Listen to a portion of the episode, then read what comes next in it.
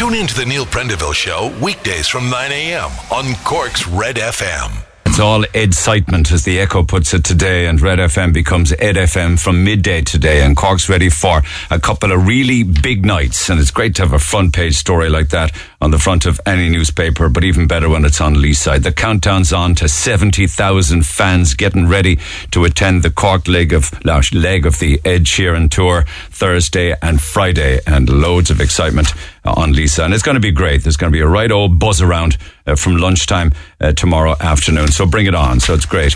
Great to have the buzz back and great to have gigs back, particularly the bigger ones. Meanwhile, um, I was thinking this morning about all the different things that have collapsed to governments uh, down through the years because they figure that this row over turf, which is raging on because um, they really have stoked the fires of rural TDs across all parties on this one, um, the uh, Green Party. Um, and Eamon Ryan's been warned now that he's jeopardising the stability of the government because of the proposed ban on turf sales, regardless of how he, t- he, t- he kind of tries to take baby steps backwards on this one. Uh, you know, but the damage seems to have been done. So peat ban fizzles out in, in turf war is a headliner making uh, this morning's Sun. TD's fury as row over turf rages on. Mary Lou McDonald is like a demon over it. Uh, she is uh, saying that and accusing the government of punishing people who burn turf uh, to heat their homes. Um, also, uh, the Independent doesn't pull back when they say it could actually bring down the government. Um, the Green Party leader finds himself heckled and shouted down by even Fine Gael TDs and government TDs who he's in coalition with. Uh, so that's an interesting one that it could bring the government down. I was thinking of other things in the past that have collapsed governments down through the decades. Um, you know, turf could bring down this government. Shoes collapsed, another one years back over VAT on shoes. There was another one then involving wiretapping of journalists, and then wasn't the one where the president was called a thundering disgrace. I think they all brought down governments, and Brendan Smyth brought down the paedophile priest, brought down the 1994 Labour uh, Fianna Fáil coalition. I think there was an issue with Albert Reynolds then insisting uh, on appointing Harry Whelehan as the Attorney General. Stuff like that all brought down governments, or was, you know, maybe one of the fatal blows that eventually led to the collapse of governments down through the years. It could be turf uh, this time round. Uh, the murder trial into the death and the killing of Santina. Uh, Cawley makes the papers again today because the murder trial jury was shown CCTV footage of a female leaving an apartment complex in Cork just minutes before the guards arrived on site. Um, now, the jury was shown CCTV footage of the woman. The guards believe it was um, uh, Karen Harrington. Um, and she's from Lakelands Crescent in Mahon, and she's on trial at the Central Criminal Court, sitting in Cork. She's entered a not guilty plea to the murder of Santina uh, back in 2019 on the Boreenmanna Road. Uh, the 37 year old was in a relationship with Michael Cawley, the father of the child, and that court case continues. We showed CCTV footage yesterday, and also the jury were also told more details of her, of Santina's final hours up to when she uh, was discovered. Uh, the injuries that she suffered and the fact that she passed away from her injuries in hospital a few hours after uh, emergency services were called uh, to the um, uh, to the complex. Uh, another story that possibly will lead to a court appearance is two men in their twenties arrested in connection with the seizure of over 150 grand's worth of suspected cocaine. A couple of successful Garda operations in Ballincollig reported uh, in the papers this morning. Both have been charged before the courts this morning. 157,500 euro worth of suspected cocaine, and you wonder why there's so much of it around. You know, it's very interesting because people have also often asked in the past, you know, um, what are the nationality and the backgrounds of the people in Irish jails? There's a very powerful survey, a statistical analysis of sentencing as well over the past 12 months uh, in this morning's Examiner. It's a Mick Clifford story. He does great stuff, Mick Clifford, and he finds that the, the research shows that the average prison sentence handed down to a foreign, to foreign born people for certain crimes. So this would be for people not born here of, or, you know, of Irish descent. Their prison sentences can be a third higher than terms of imprisonment given to Irish born offenders. And they give examples of that over a 12 month period. An Irish born defendant, for instance, convicted of a drug offence can receive an average of 23 months, while a foreign born person convicted of the same offence can get 32 months. It's a big difference there between 23 months for an Irish person and 32 months for somebody from overseas. And sexual offences, those who are Irish born can receive on average 52 months in jail, while a foreign born offender, 68 months in jail. And you got to wonder why. I mean, why is there those kind of disparities? And then apparently, we, we also find in the same survey that foreign born people are actually overrepresented in Irish prisons. On average, one in seven prisoners is of a foreign background. Now, you might say, well, one in seven is quite low, but not when you work out the amount of foreign people here versus the amount of people born in Ireland. It's actually quite a high figure. They drill into other aspects then of, uh, you know, life for people who've been uh, foreign born and serving time as prisoners. A lot of it is to do with, you know, a lot more isolation because they don't have as many visits as, say, Irish people would have in jail. Prejudice, discrimination, access to service, and things like that. But I think the length of sentencing is, is quite interesting. There are other stats in the papers today, like the Independent. Um, you know, rent continues to rise, and uh, you know, if you were to put a figure on it, they're suggesting nine percent more expensive in the last year, and then some, I would think. But what's really shocking is that there's been a 50% fall in the number of properties being newly registered with the RTB, the Residential Tenancy Board. Now, that would only lead you to believe that there's a lot less properties on the market are coming up for rent. 50% is a high figure, I think. And then something that I touched on yesterday that I most definitely will be coming back to this morning, and that is almost two thirds of Irish workers regret later in life not chasing their dream job when they op- had the opportunity to do so. A lot of the time they tend to go for security and stay in jobs that they don't like because the money might be good or, you know, they're settled in their way or they're stuck in a rut.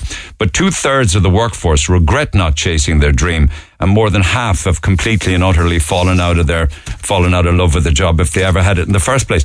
But one issue of it that I will be coming back to later is um, with regards to women's lack of confidence to hunt down their dream job. I don't necessarily think it's women's lack of confidence alone.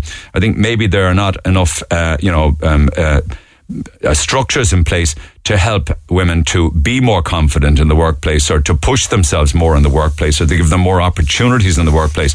So that's quite interesting. And you know how we talk about um, lots of different issues involving uh, the roads that we share now because we share them with an awful lot more traffic. And of course, electric cars come with their own problems in the sense that you can't hear them. And as a pedestrian, that's a problem. But there's a, an interesting one that makes the echo today where they talk to, they talk to Victor Shine of the Cork City Fire Brigade.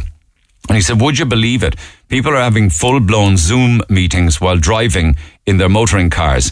Um, and that is a real distraction. There's so much technology in a car now to distract you. Years ago it was the radio or texting or, you know, calling on a, you know, not using your hands free or Bluetooth. But now apparently it also includes having the screen on and having full blown Zoom meetings while driving. So that's kind of interesting. And add into the mix then that e-scooters um, are not uh, going to be in any way regulated by uh, by age. The Road Safety Authority wanted them banned for under 16 year olds, but Eamon Ryan says there won't be any age limit on e-scooters.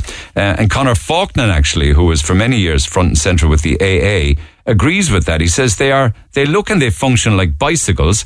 Um, and they should follow the same rules and laws as bicycles, but they can get upwards of 25 kilometers an hour. And other countries actually have age limits for e-scooters. Like you got to be 18 in Italy to get up on one, 16 in Portugal. Now, except that Germany's only 14 and 12 in France. But there's uh, other countries then like us that have no age limit, like Spain and you know Poland and Sweden and Hungary. But I don't know. I mean, if there's no age limit at all, like you you could have a six year old up on an e-scooter. Like you have a seven year old, I mean, technically a four or a five year old on an e scooter if they can reach the handlebars and they're tootling along at 25 kilometres an hour in the bicycle lane. Seems a bit daft to me, but your thoughts are welcome. Text 0868 104 106. And thankfully, taxi drivers are getting a break, not before time. Uh, there could be an increase of 12.5% because they're literally struggling with cost of living issues. And the Transport Authority is now saying that they're going to give them probably going to, or at least considering giving them their first hike in taxi fares in five years. And I think that's only fair. I really and truly do, because petrol and diesel has gone absolutely nuts. And I really would think that many people would be okay with maybe an extra 10%, you know, on a, on a 10 euro trip. What is it? A euro. But it make a huge difference to a taxi driver. So there's all that and lots more. Besides, if you watch, um, 007 or you're a fan of James Bond, apparently it's coming more and more likely now that it will be Michael Fassbender as the next James Bond. I mean, that's just fantastic. You know, And another Irish James Bond, and not too far from us actually, across the border, originally from the UK. Sorry, originally from Kerry, I should say, uh, because heretofore a lot of the time it has been the UK, so that's not too bad. But there's a story. Just a few minutes on this, if you don't mind. There's a story that made online news there recently, and I kind of have a bit of skin in the game on this one because this fella found um, a bag of perfectly preserved McDonald's chips, right? He was working on some wall at home, and uh, for some reason, in the plaster or behind the plaster, God only knows why, he was renovating the bathroom. He found a bag of McDonald's uh, chips from 1959. and they're perfectly crispy. They're 1959 McDonald's chips and they're perfectly crispy. I don't know what they smell like. God only knows. I do not want to know what they taste like. Um, but it's incredible actually that they would last that long because like I suppose technically they're supposed to be potatoes. So they should just disappear over time, rot away, decompose and go. But I have a chicken nugget and I still have it and it's in its own little box and I keep it here in the office and it is between 23 and 23, 22 and 23 years old. What I found at home years ago. Can't remember where. It might have been inside in a, a cupboard or a closet on top of a chest of drawers or something. But it is a perfectly preserved uh, McDonald's chicken nugget. And I was showing it to the lads here yesterday. Uh, in fact, I showed it to Kevin for the first time because I often take it out and show it to people. But he was he hadn't seen it, so he had a look at it yesterday. My 23 year old chicken nugget. What do you make of it when you saw it? T- tell tell the listener what you said. Well, it is worrying when you see a chicken nugget that's almost as old as you, you know, and it's still as perfect. you, It's you, still- as me, Yeah, as me. not me. Um, and I like to think I'm The, fairly the well- McDonald's chips from 1959 are nearly as old as they're older than me, but not too far off. Significantly older than me. Um, now I like to think I'm as perfectly preserved as your chicken nugget, but it is impeccable. Like it is. Go on. What did you say? Well, Tell people what you said. I, I, I, oh yeah, well, I just found it so funny that you had a 28 year old chicken nugget that looked like a wilted prune within this glorious wooden box. Like it is, I, I mean, it is That's not what you said. You said to me, "Oh my God, that's good enough to eat." and I said, "Are you serious?" and did you? I was waiting for you to take a little nibble out of No, it. I you couldn't. No, it's it's as hard as a rock. Oh, really? But if you put it into another box of chicken nuggets that you bought today, no disrespect to McDonald's, I love them. Don't get me wrong. Um, You're giving somebody a prank idea here, Neil. I think. you, you'd probably pick it up and eat it. well, there's something to go to on the next April Fool's Day. Maybe it's uh, something something to keep you occupied. Yeah, I mean, it is just, uh, and I've seen I've seen videos on this before where like chips and chicken nuggets or whatever, and they show how they decompose, and they show what would be a normal one decomposing, and then to the left hand side of it, it's just the McDonald's one is absolutely. Why, like? It's just the amount of preservatives. I What's think, put in going on? There's, just- I mean- there's a very interesting. Um, uh, something I'd listened to recently about the the original use of fat uh, to cook chicken nuggets. Yeah. Or not chicken nuggets, uh, McDonald's chips. And there was a, a kind of a campaign against it in the 70s by this guy who suffered a heart attack and he blamed the, the, the I think it was uh, lard they were cooking it in. And they tried to find a replacement. And at one point they'd used this oil, I don't know what kind of uh, synthetic oil they used, but it was so toxic and noxious. They got rid of that, it. Well, on the uniforms, when they went to take the uniforms to the laundry, oftentimes the uniforms would spontaneously combust because they were covered in this oil. And when the heat in the back of the laundry truck, they would just go up in flames. So, well, I, I don't know if that's better than putting lard into your body, but I, I thought. I. Well, uh, Dino, Dino still uses lard for the chips. I think they use fat, but like- and, and there's nothing like those chips. They're by far better than any other. we cook. We've been cooking with that for hundreds of years. I don't see why all of a sudden now we have to go to hydrogenated I fats just, and. I, I think everything in moderation. I really do. yeah, but you would think that a normal chicken, piece of chicken, if you put it up on top of a wardrobe or left it in a cupboard for 23 years, it would have disappeared, wouldn't it? Yeah. I, was that from a? Do you remember where the initial chicken nugget came from? Like, It came from a Happy Meal. Oh, I was going to say it was. It wasn't a drunken night out. That No, you no, no. It was in no. a It was in my son's room. It came from a Happy Meal back when he was five, maybe six years old. amazing. That's where it came from. it's an incredible story. All right, my um, man. Back after the break. Get it off your chest. Call Neil Prendeville now on 0818 104 106. Red FM. And it's very important to recap and revisit stories that we've had live on the air. And I got an updated text actually from a family member, Cal. You might recall uh, some weeks back we spoke of uh, a house fire in Wilton that absolutely devastated the family, destroyed all of the contents of their home, and sadly led to the loss of uh, their terrier dogs and a litter of five pups. It was absolutely devastating to the family. Um, and they were living and staying with a family member since then. Well, texts came in uh, overnight from Cal. He says, Hi Neil, an update from the house fire on the 9th of the month. And I just wanted to share the fact that there's been no update at all from City Council. There are nine of us staying in my grandmother's three bedroom house since the fire. I'm currently sharing a single blow up mattress with my 16 year old sister. And my mother, who has a tumour in her knee, is currently also sleeping on the floor in my nan's kitchen with blankets as a mattress. It's just a horrible situation. My mother isn't coping well at because of it, and she's uh, uh, also suffering, uh, not just physically, but I guess mentally as well, I suppose. It get you down, wouldn't it? Anyway, back to the text. I was wondering if there's anything you could do to help us uh, find out more. You've already helped us to receive more than 9,000 from the GoFundMe, which has been kept in hope of us ever getting a house. Uh, none of us uh, have has been. Hang on a second uh, which is uh, kept in hope of us uh, ever getting a house. None of which has been spent at my grandmother's. Uh, actually, that makes no sense, guys. So we will just clip ahead to another part of it.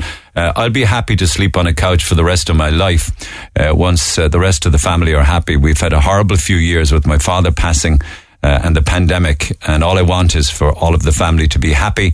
My mother's been in contact many times with the council, but has only been told they're doing their best as I imagine they are doing uh, with plenty of other families over the country in this horrible situation. But we are just desperate. We can't continue to live in my grandmother's. The stress on them is enough already. Uh, uh, anyway, there's uh, other aspects then he goes into with regards to uh, other family issues, which I won't touch on, but I can chat in, in, instead. Thank you for that, Cal. We put in a call and uh, joined by his ma'am, Lisa. Lisa, good morning. Good morning, Neil. Um, you're okay with me reading that out? I hope, are you? Because he did touch yeah, on the fact yeah. that you know, you know, mentally you're you're struggling as well. Is that right? Yeah, absolutely. There's actually ten of us in my mum's house at the moment. Okay, and are you really on the kitchen floor? Literally, literally on the kitchen floor. There's there's not enough room in the front. My mum's got a really small front room, um, and we're literally just on cushions and tin mattresses, and you know, I'm in the kitchen um, because I, I can't actually. There's, there's just no room in the front room for me. The kids need that. You know, the girls in school. So seven of you and your and your parents, is it? Uh, there's myself and my four children, my sister and her two, and my parents, both my Gotcha, parents. gotcha, gotcha. Um, and it's only three bedrooms. That's all, yeah. Okay, so you're in the kitchen. And somebody else is sleeping on sofas. Uh, is there a sitting room, a dining room, and a kitchen? Is it? No, there's just one small front room and a kitchen. Okay, so who's in the front room? Um, my four. My four kids are on the front, front room. And w- not literally on the floor. That's the blow-up mattresses, is that Well, Cal Yeah, we have. Yeah, we have. Um, we have one double blow-up mattress um, that Cal and my sixteen-year-old are sharing, and we have there's there's two couches, so the other two are on one of each of those, and I'm in the kitchen. Okay, okay. There was nothing salvageable in that fire, so there wasn't, uh, like no Nothing, clothing or anything at all. Uh, ab- absolutely zero. Zero. Everything was smoke damaged. Okay, just the just the, the the clothes on your back. Literally, yeah. Okay, Literally. and and the GoFundMe that's set aside now because you literally was there no insurance, was there? no. Okay, so No. everything you everything you need to replace if you ever get a home will be used. Will be that nine grand will be spent on that. Yeah, absolutely, absolutely. Yeah, yeah. I mean, because you wouldn't be long flitting that away in private rental accommodation. No, no. And I would I would have thought that there would be emergency accommodation provided for you by the council, considering that your home was burnt to the ground. Uh, yeah, I would. I, I would have thought that as well. I know. I know a couple of people who did have house fires over the year, years being a tenant, um, and they were housed within days. But I suppose things are just different now. You know, there there's just no ho- no houses there, and all the emergency accommodation is full. Yeah. Okay. But you you have been engaging with City Hall, have you? Oh yeah, yeah. And can you give me an idea as uh, just a flavour of the conversations and what they're saying? Just literally all I've been told is they're doing their best to find suitable accommodation, and to try and be patient. Yeah, but like uh, every many? conversation, every conversation is the same thing. Every couple of days, I'm ringing, speaking to somebody, emailing, going in there myself. I've been in there myself. You know, it's the same thing all the time. There's just there's just nothing there. There's nothing there. We're we're trying to find you something suitable. Okay, and uh, the with regards to your your your children, any of them going to school or, or doing exams or things like that? Uh, yeah, there are. I think Yeah, your da- one daughter is doing leaving cert this year. She is. Yeah, she is. Okay. Um, i- Um, incidentally, how how did they how did they? I mean, how many are in school? Uh, just the youngest one. Um, she's in fifth year. Okay, but uh, like, what about all of her books and her, her school uniform and stuff like that? They all it all had everything had to be replaced. Okay, okay. But how does she how does she Everything. study? Like, uh, she has leaving cert She this year, is it? um. No, she's fifth year this year. Fifth year. Okay, sorry. It says Yeah, here she's doing her year. leaving cert this year. It's next year. Okay. Yeah. next year. Yeah. Yeah. Um, she's how she's she's spending all of, all of her time and all of her spare time is rewriting all of the notes that she has had written out, you know, study wise. Um, so that's what literally how she spends her spare time, literally writing out notes. Now, bear in mind, of course, that we're lucky to be having this conversation at all because you be, you could be a, you could be a grieving mother. You know, you could come back to a house Absolutely. where all of your children were inside and perished. You know, Absolutely. so bear that in mind. I mean, you must have oh, flashback. Oh, yeah, you must have 100%. flashbacks of that. You know, any, any issues there? Oh, all the time, all the time. You know, I, I try so hard to just be to be grateful that I do have my children. You know, because as I said, there's been other local fires around the area, and those people weren't so lucky. You know, they did lose their children. It was absolutely devastating. But that was the 9th of April. Yeah, it was Okay. the 9th of April. So that was 18 two and days ago. weeks- Yeah. Okay. We're two and a half weeks in now, nearly. Anybody offer you a bed and breakfast or a hotel room or No. anything? No, nothing, nothing. It's like just be patient. Is it nothing? Yeah, just be patient. That's bizarre, actually. It, it really is. You know, it's bizarre. Yeah, I like I, I, I kind of said at the, at the beginning I was like, oh, it'll take about two weeks, you know, because there's there's literally no, there's nothing around, you know. The emergency house that's in the area is full. You know, like, like they can't just pull a house out of the sky as well, just because I need one, you know. And there's loads of other people in my situation that are that are homeless and need need houses. Yeah, yeah, yeah. How are your parents coping with um, the big happy family like the Waltons? literally, literally, literally. Um, it's really hard, you know. I mean, we're we're invading on their space as well, you know, and it's hard on them. They don't have any space to themselves now. No, I mean, there's a lot of you in a small bedroom, Yeah, small exactly. street, uh, you know, and and and, and a lot of a lot of a Exactly. lot of really. A, a lot of the everybody needs a bit of privacy and space, you know, because you know, you're all- Absolutely, teenagers and older. Uh, What what what are the cooking arrangements like, Lisa? It's like it's like uh, oh, it's crazy. It's crazy. Absolutely crazy. Trying to feed everybody. Uh, you know, we just have to take it in in sets at the table. You know. So is, is it is it one is it one meal for everybody? Is it or do you cook at different times? Oh no, oh God, no, not with the kids. Uh, you know, my kids be fussy at the best of times anyway. You know, uh, just trying to keep everybody happy. But you know, we we, we all just pitch in I know. best we can. Yeah, but even the practicalities of washing and drying clothes and ironing things and stuff like that. Oh, it's like it's like a laundress. You must be worn out. Are you? Like does, that all, does all that fall back to It's you? unbelievable. No, no. I mean, you know, we can look after ourselves. You know, uh, when it comes to things like that, you know, my my kids would be pretty self sufficient anyway. Good. Yeah. Yeah. You know. Yeah. Um, but yeah, it's just trying to get them dry and everything. You know, washing them is one thing. It's drying, drying them. There's clothes hanging over everything, over everywhere. No, it's far from ideal, and that's saying, and that's and that's some, and and Cal was saying in the text as well. You reminded us, of course, of the passing of his dad, uh, your husband, back in Yeah. 2018, and th- as if that wasn't bad enough uh, for this to befall and to lose all of the, Yeah. you know, even things like mementos and photographs and things. Exactly. Yeah. I mean, he that wasn't just um, an easy thing for us to go through either. No. He was missing. He was a missing person for 21 days. Um, and he was found in the river in the River Liffey in Newbridge. So, you know, that was very, very traumatic for for everybody. Oh my God, that is just so tragic, isn't it? Yeah. Absolutely. And um, at this stage, all you're being told is to be patient. Yeah, Yeah, but Literally. like you know, just you know, eh, you know, of course, you know, you, you contact them every day in one way, shape, or form. You know, either go in there or ring them or send an email to the housing officer who's dealing with me, um, and it's always the same thing. Just, just uh, we're we're trying to find something suitable, yeah, but and, he, and that that's it. yeah, but but yeah, but okay, so that's uh, something suitable. That would ideally be a home, but the interim, a hotel would be better with hotel rooms, wouldn't it?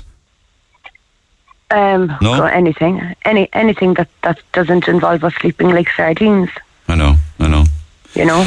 Okay, um, do you mind if we get back in touch with them again to see where they're at Not with at that, all. or what they're if they have Not some sort all. of a plan in mind or something? You sound worn out to me. I am. Yeah. I think we all are at this stage. Yeah, yeah. But you never once, you never once, you're not complaining. You never once complained in this conversation. You never once pointed the finger at others. You never once said anything about all of the hotels and bed and breakfast that have been given aside for, for refugees coming in here. You never once said that in fairness to you. No, I mean those people are coming from a war-torn con- Yeah. country. Yeah. You know, those those people need need housing as well. You know, I'm not under any illusions Yeah. that I'm up over anybody else. You yeah, know, Yeah. Yeah. In fairness to you. But this situation that you're in is intolerable. It's gone on way too long. It's very sad. yeah, It really it, it is. is. It has gone on way too long. Yeah. Okay. Um, at the beginning, I was told because I'm a council tenant that I should be top priority because I'm already a tenant.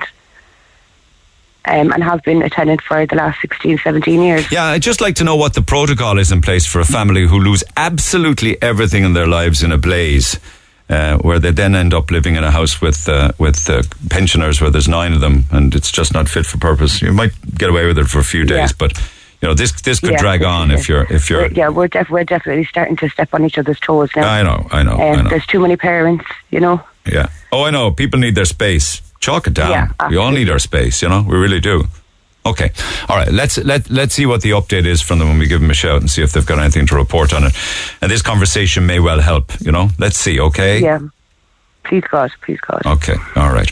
Um, and and a great result on the GoFundMe. So set that aside for when you yeah, need all of the essentials. Oh yeah, absolutely, absolutely. Okay. Good result there. Happy to be part of that. All right. Okay. We'll be back to you, Lisa. Thanks for now. Okay, thanks very Take much. Take care. Cheers a while. Let me get to our phone lines. I'll come back and update on that when I have an update on it. Elaine, good morning. Hi Neil, how are you? I'm very well. Uh, it's very sad, isn't it? It really and truly It is. like- is. It's it's heartbreaking. I feel so sorry for her, but her family survived. So Oh, absolutely, absolutely. Yeah. Something fell out of the fire on that night, and if the smoke hadn't been smelt or people had gone to sleep, we'd be having an entirely different conversation. Anyway, you wanted to just pick up on housing, was it? uh, yes, yeah. Um, it's just that um, uh, you know, you try your hardest. uh, Like she's phoning every day and emails and everything like that, and you you try and put your best face forward and you know down the three areas that you think. Um, but the problem is with disability housing, you can't really see it on the CBL. Um, it's you know you ask the council and they look, and if the three areas you pick have nothing in it for disability, you know you, you don't really know. So you you just hang around and hang around and and nothing goes forward. Yeah. Why? Why would people actually specify any area at all now to live in when they know things are very difficult? Why I, wouldn't they? yeah, I, I, I did ask that, and they said it's um, as far as I know, uh, the government. It's a government rule that you pick those three areas because you know, the city boundary was moved, so that's less again, um, and it was something that would need to be taken up with government. Um, and also, you need an OT for disability housing. Um, we had one. Um, she's now no no longer working there, and um, the last email was that I suppose we have to find our own. An occupational have one. therapist. And who who's suffering with the dis- who's living with the disability? M- my husband. Okay. And what does that mean? That 20 years. Yeah. What does that mean? He's to be downstairs, is it? Um, it needs to be in sort of level area, you know, um, area for his bed, a private um, bathroom. I'm not talking about a posh bathroom. I'm talking about a disabled bathroom. Um, and they like to have him on one level so he can interact with the family and sort of be able to walk, you know, or or be outside for a minute. Um, because we did ask for, you know, is there anything derelict you could do up? You know, we'll take a two-story home. We'll make the front room a bedroom. We'll do anything. Um, uh, but an OT will usually refuse a two-story house or a place that doesn't have a disability. But you'd take it, Um, like, but yeah, you Yeah, would take it, yeah. but those in Yeah. authority or in control wouldn't allow it. And where are you living now?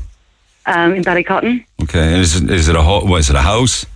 uh, it's a bungalow. Okay, and wh- why do you have to move? Um, well, we were um, the rent was going up, and there's only a certain amount of us in the family um, because the rents are going up, and you know we were due our new contract, um, and uh, the landlord, you know, he can could get a lot more. You know, he's entitled to do that. Um, but we negotiated um, last minute, and we were able to stay at least another year. But it was getting to the case that like there was no other housing in this area. In other areas, the rent was too much for the size of our family. There was no disability housing. But could it go up by? I mean, can rent go up by a substantial amount? Well, it can do in private renting because you're, you know, this is the landlord's business. It's not, you know, it's not my home. It's his. Yeah, but he can't just make up a figure for rent. No, know? no, no. He, he he fairly looked at what you can get in the area, um, and what his um, another tenant of his can pay, um, and you know he's got the right to ask for a, a rent that you know he can possibly get. Oh, okay. Well, else. just hold on on that topic alone. Like, what what kind of an increase was there? Um, I'm just thinking maybe it was about nearly 50 quid a week. An extra. What is the rent? Um, it's uh, just under 1400 now. Fourteen hundred, and it goes up by an extra two hundred. Is it? But that's what that's the new that's the new rent. Yeah, but that's um, that's an increase of well over thirteen or fourteen percent, isn't it? Yeah, And there is no the stock, and you know it's it is private rented, so it's not under sort of our control. No, no. The Um, private rental, there are percentage increases permitted. Oh yeah, there is. Yeah, they, they did the the the people who help us with our rent did state certain laws and percentages, but I think he, you know, we're here f- for so many years that it, you know, it's increased very slightly. You know, so but the you know, increase is, is within the percentage allowed, is it? I think in certain areas, you maybe the city, you're only allowed something like a four percent. Yeah. But in rural areas, I don't think there's a cap. So that increase of two hundred a month pushes you out of uh, out of that uh, rental property Oh, because well, you can't afford yeah, it.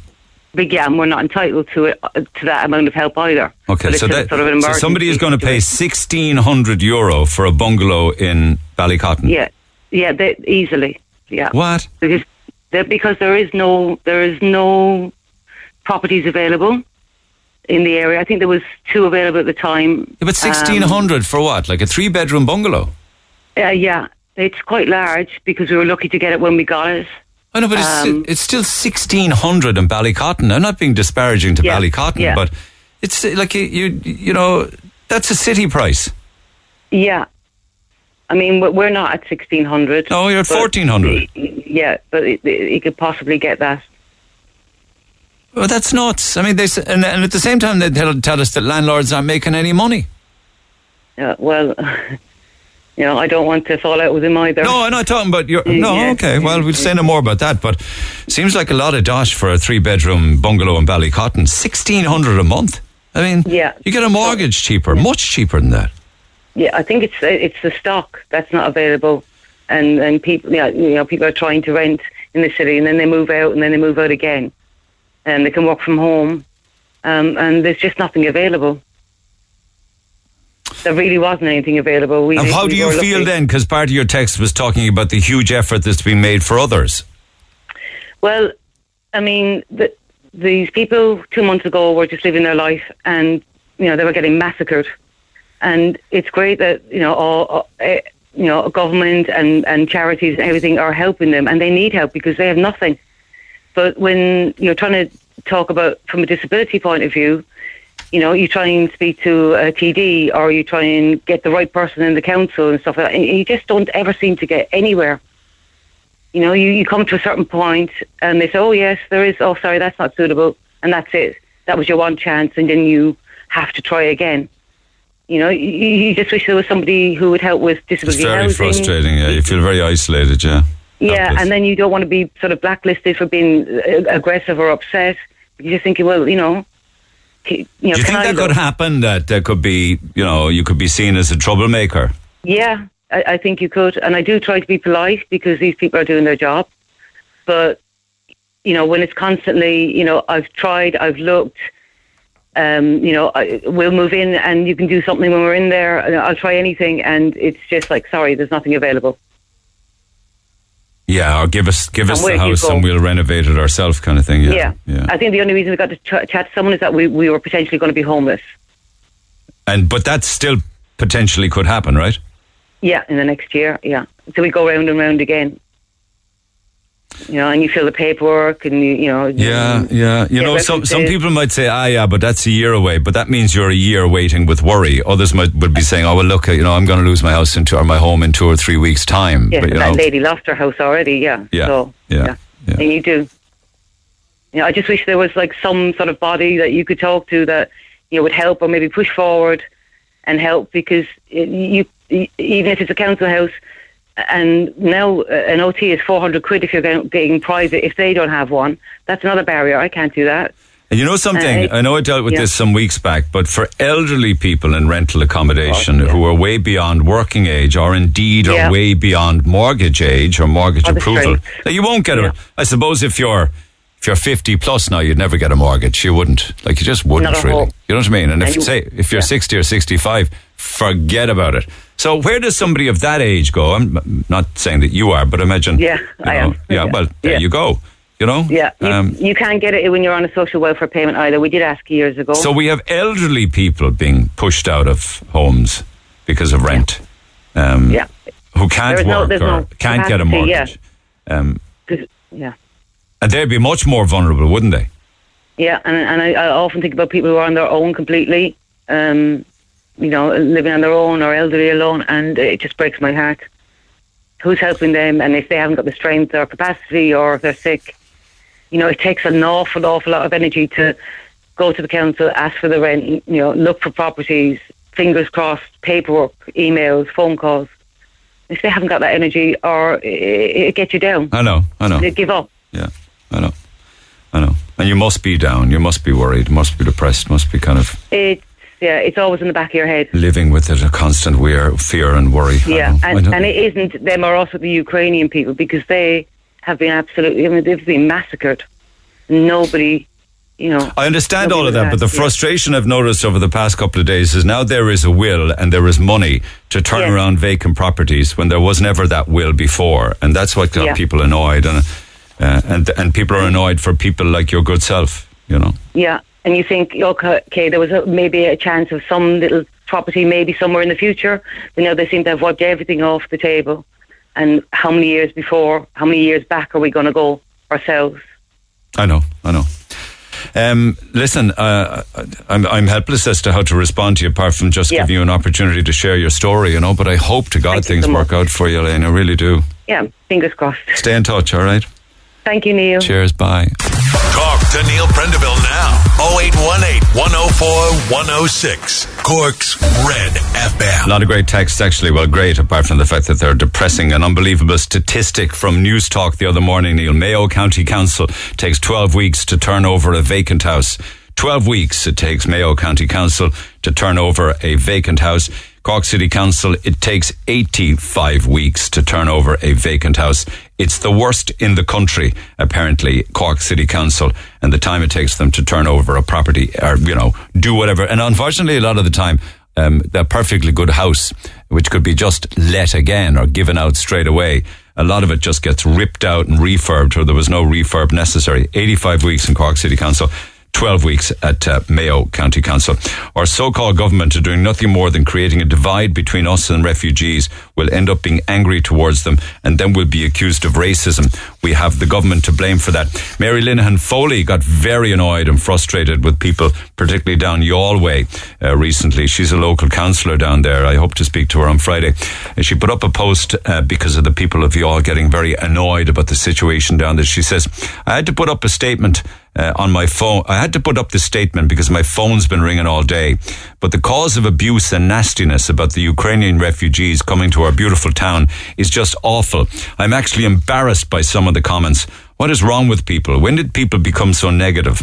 I'm in this job 20 plus years and I can honestly say that have never experienced anything like this. It's actually soul destroying. Would we not help anyone out in difficult times? Would we not like someone to help us in difficult times? The Iron Man is safe. Accommodation will be safe. And we're all okay and healthy. Do you honestly think these unfortunate people want to leave their homes and sons and husbands behind and run from all they know and love for the safety of their children? Would you? I'm not going to engage in arguments on this post, so if you don't agree, that's fine, as we all have a right to our thoughts and opinions, and this is mine. Now enjoy the sun, and thank God we're fortunate as we are, says she in a post on Facebook. Obviously, a lot of the um, uh, comments or feedback that she was getting down east became very frustrating to her. Anyway, text 0868 104 106. Pat, good morning. Pat, can you hear me? Good morning. All right, I'm not sure if this is a great phone line, but anyway, P, you want to pick up on uh, comments from yesterday? Go ahead. Yeah, um, so you just uh, said something there about uh, a lady in Youghal who's in the council, is it? Yeah, yeah. Yeah, um, and she said, thank God that, that we're all safe and everything. Now, I'm not having a go at um, the Ukrainian refugees. But what I would say is, well, maybe that lady is grand and everything else, but uh, does she look around Cork City and see the people sleeping in doorways? When she says, thank God we're fortunate as we are, you're saying not everybody is. Yeah, like, you know, it's all as I can say, Neil, is um, I suppose since the beginning of the state, um, we have Fine Gael and Fine Gael, um, and basically uh, the two parties have wrecked this country. Uh, I'd say the, the founders of the state were turning their base. You said they've run it into the ground, you said. They've, they've, like, take a look at what, they, what they've actually done.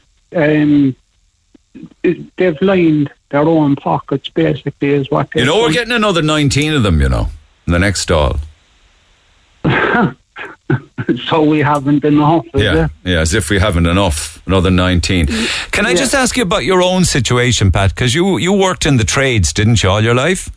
Yeah, I'm a bricklayer by trade. Okay. Um, I I had an accident back in 2000, and basically, um, you could say back then, uh, everything was black market. Uh, if you wanted a job, if you weren't willing to take cash in hand, well, then you couldn't you couldn't sort the work.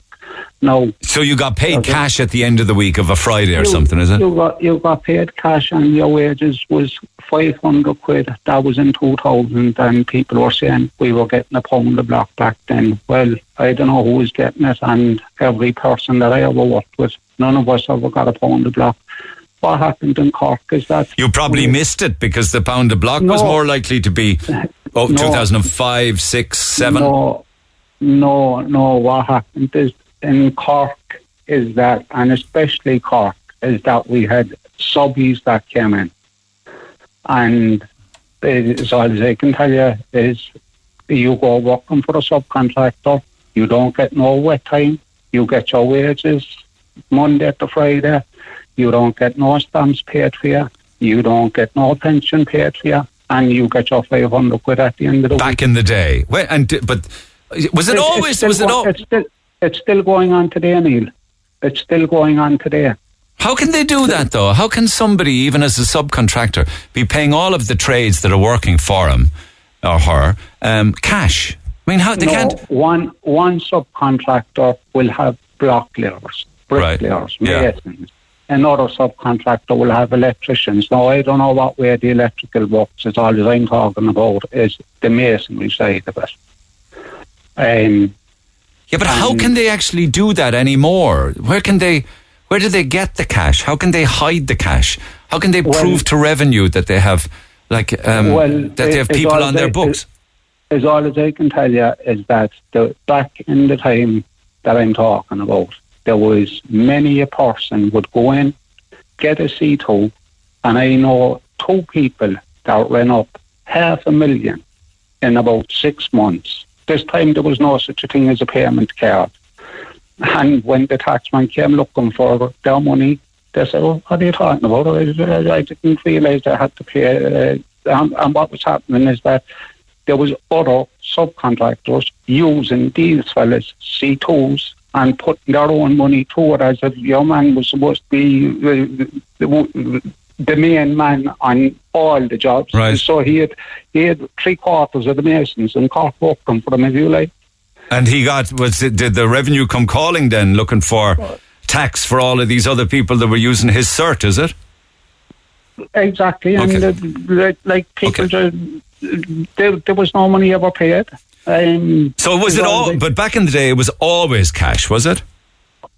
Well, for all the masons that I know of, it was cash, cash, cash. And I worked on an awful lot of jobs in Cork.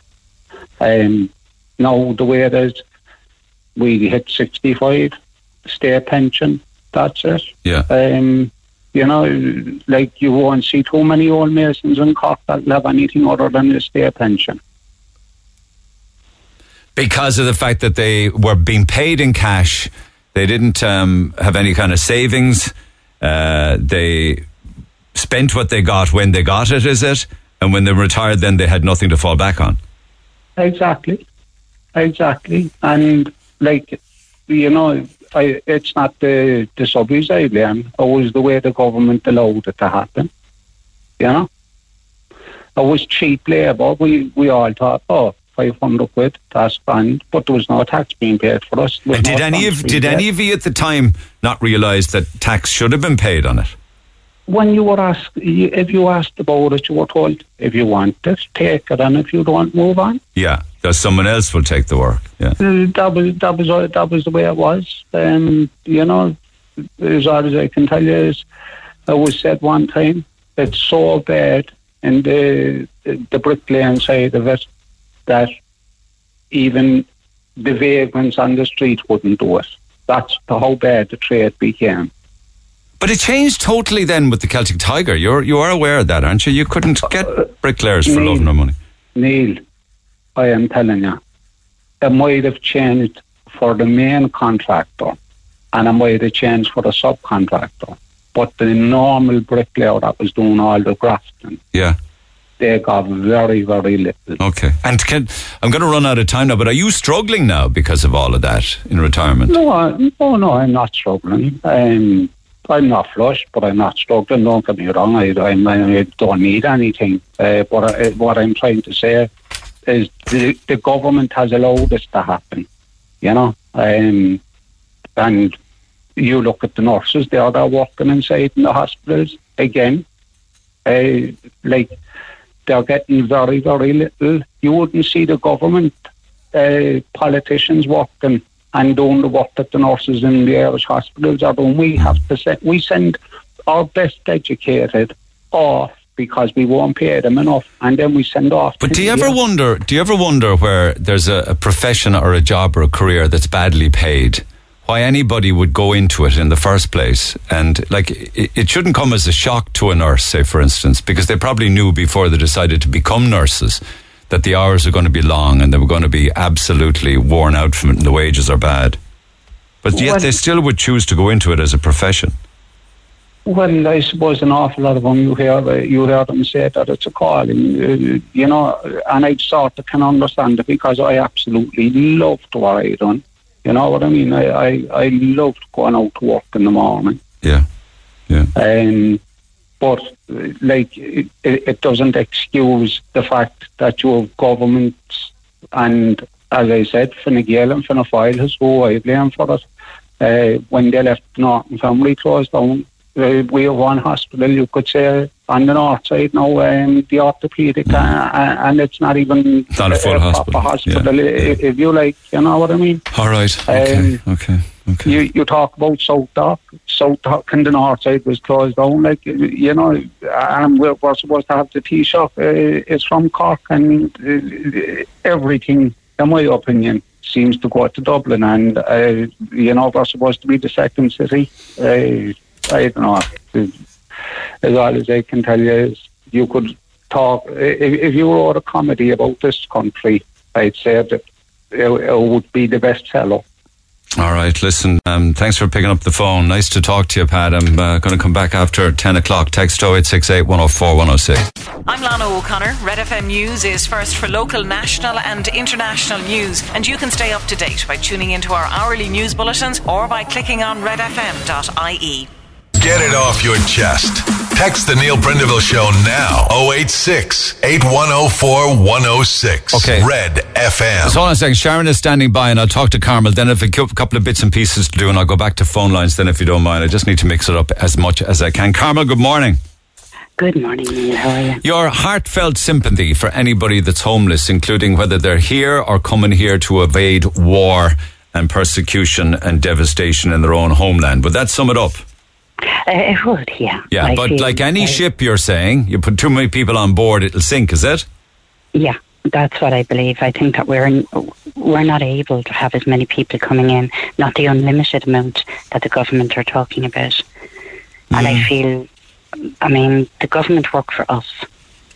You know, they have to look at what's going on here. They haven't been looking at our homeless situation for years and they haven't dealt with it.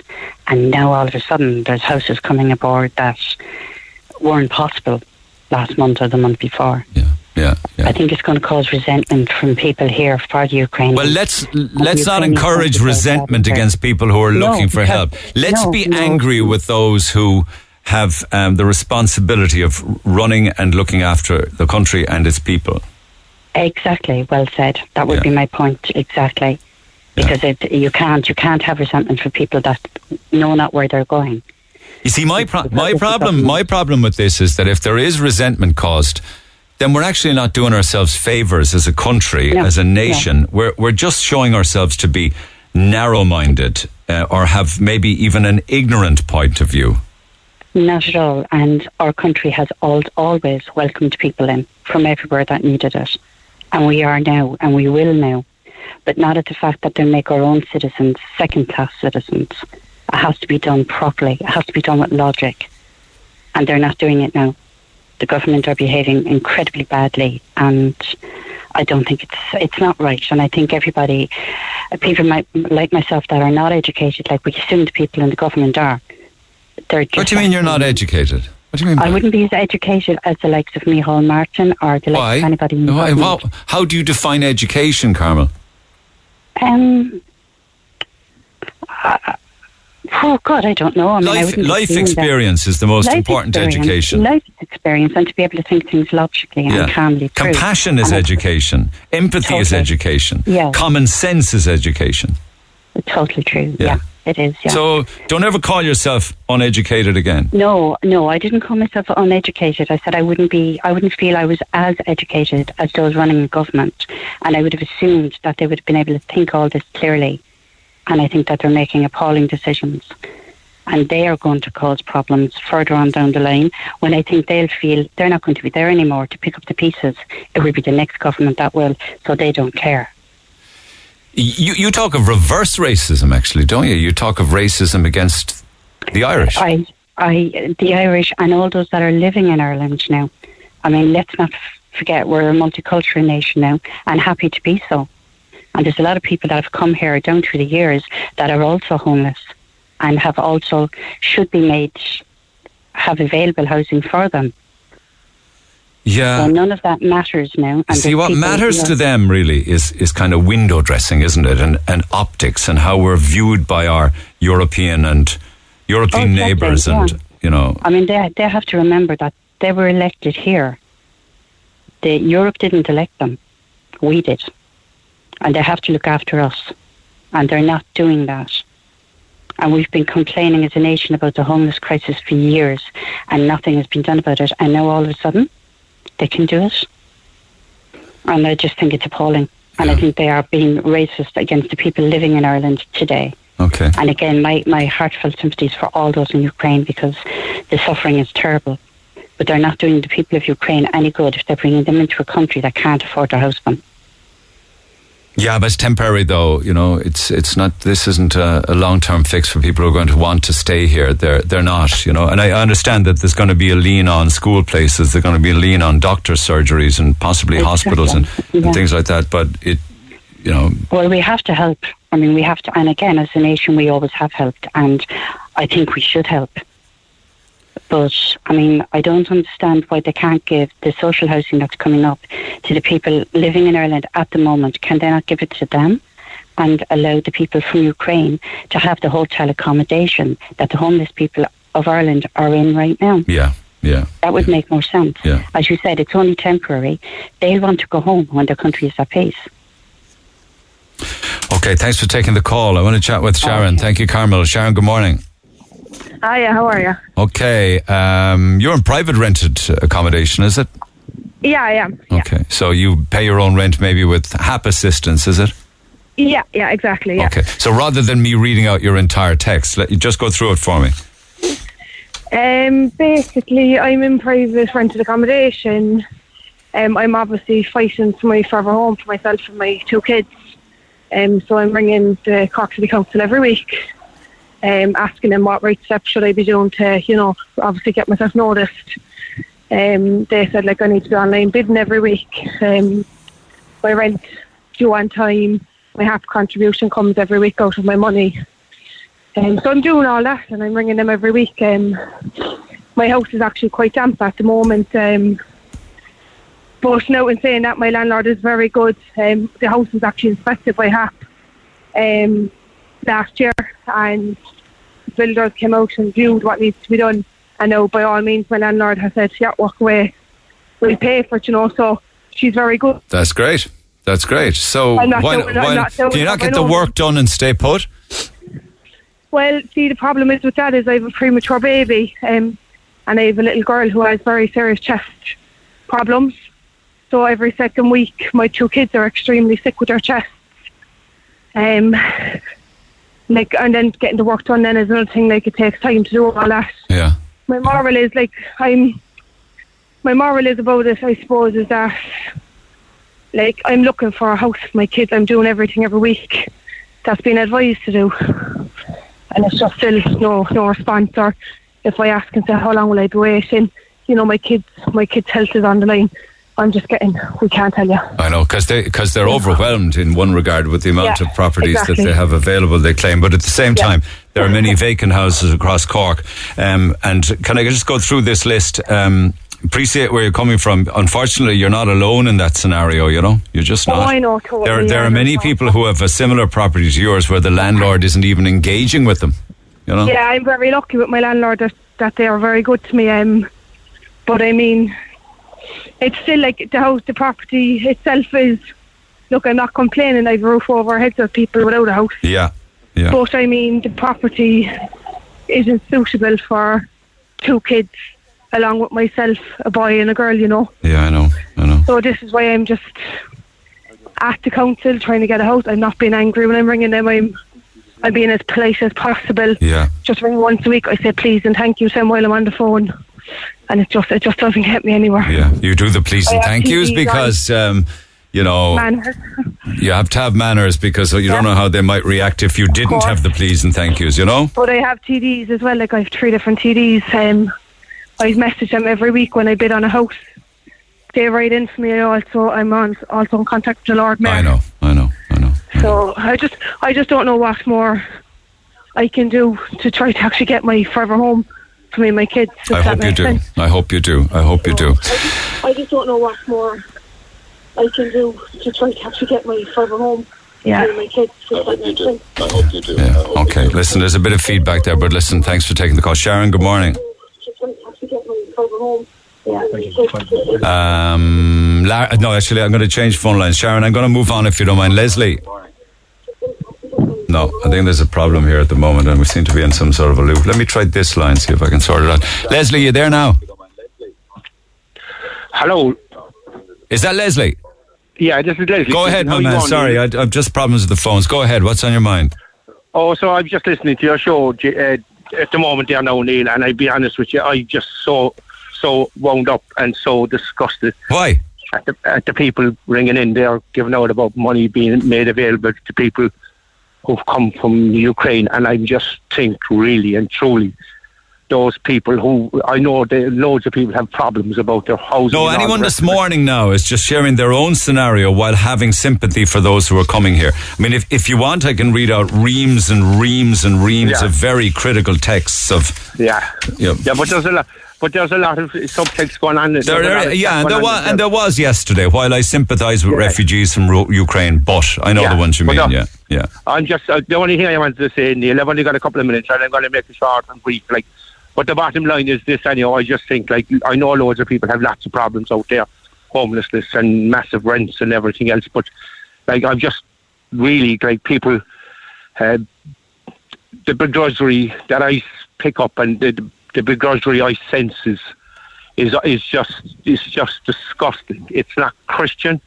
The idea that people who are struggling to get a house, uh, whatever the, the problems their children have or whatever it is, and comparing that to the people from Ukraine who've lost their house, who've lost their community, who've lost their friends, who've lost who, who've lost their sons and, and fathers, and to actually want and to think that your life, however difficult it is, is comparable with what they're experiencing. They're having to run out of their own country. They have to do all of that, but Yeah. yet, but at the same time, you can't diminish the hardships of people here. Yeah, um, because they're not in a war zone. They they still have their uh, they still here have their own struggles on a daily basis. Yeah, you have a family know, whose house was burnt I down know. in Wilton, and there's nine of them. They're sleeping on blow up mattresses. The woman with a Yeah. with a with a tumor on her knee sleeping on the kitchen floor. Come on. Yeah, but I know, but I know, but Neil, stop. Get a reality check. When you've lost your community, tis, look, have you seen the photographs there every night? I'm not seeking to diminish people's problems. I understand that. But look, look in the mirror. These people have been, are being mercilessly been bombed every day of the week by those lunatics in the Kremlin. Yeah. And if you actually think that you're in the same bracket of suffering and, and difficulty, The anger over the last. No, you're right, and you've put it very eloquently and, descri- and very descriptively. But why? Many people are saying, how can they find three billion? Where did they get it? Who gave Yeah, it to them? well, to all uh, of a sudden to be able to do what they couldn't do Yeah. when everyone was crying out for years. yeah, but look, Neil, stop it. I mean, that's depressing. Stop. This, it, that is no, it's not depressing. Look, look, stop. Three billion.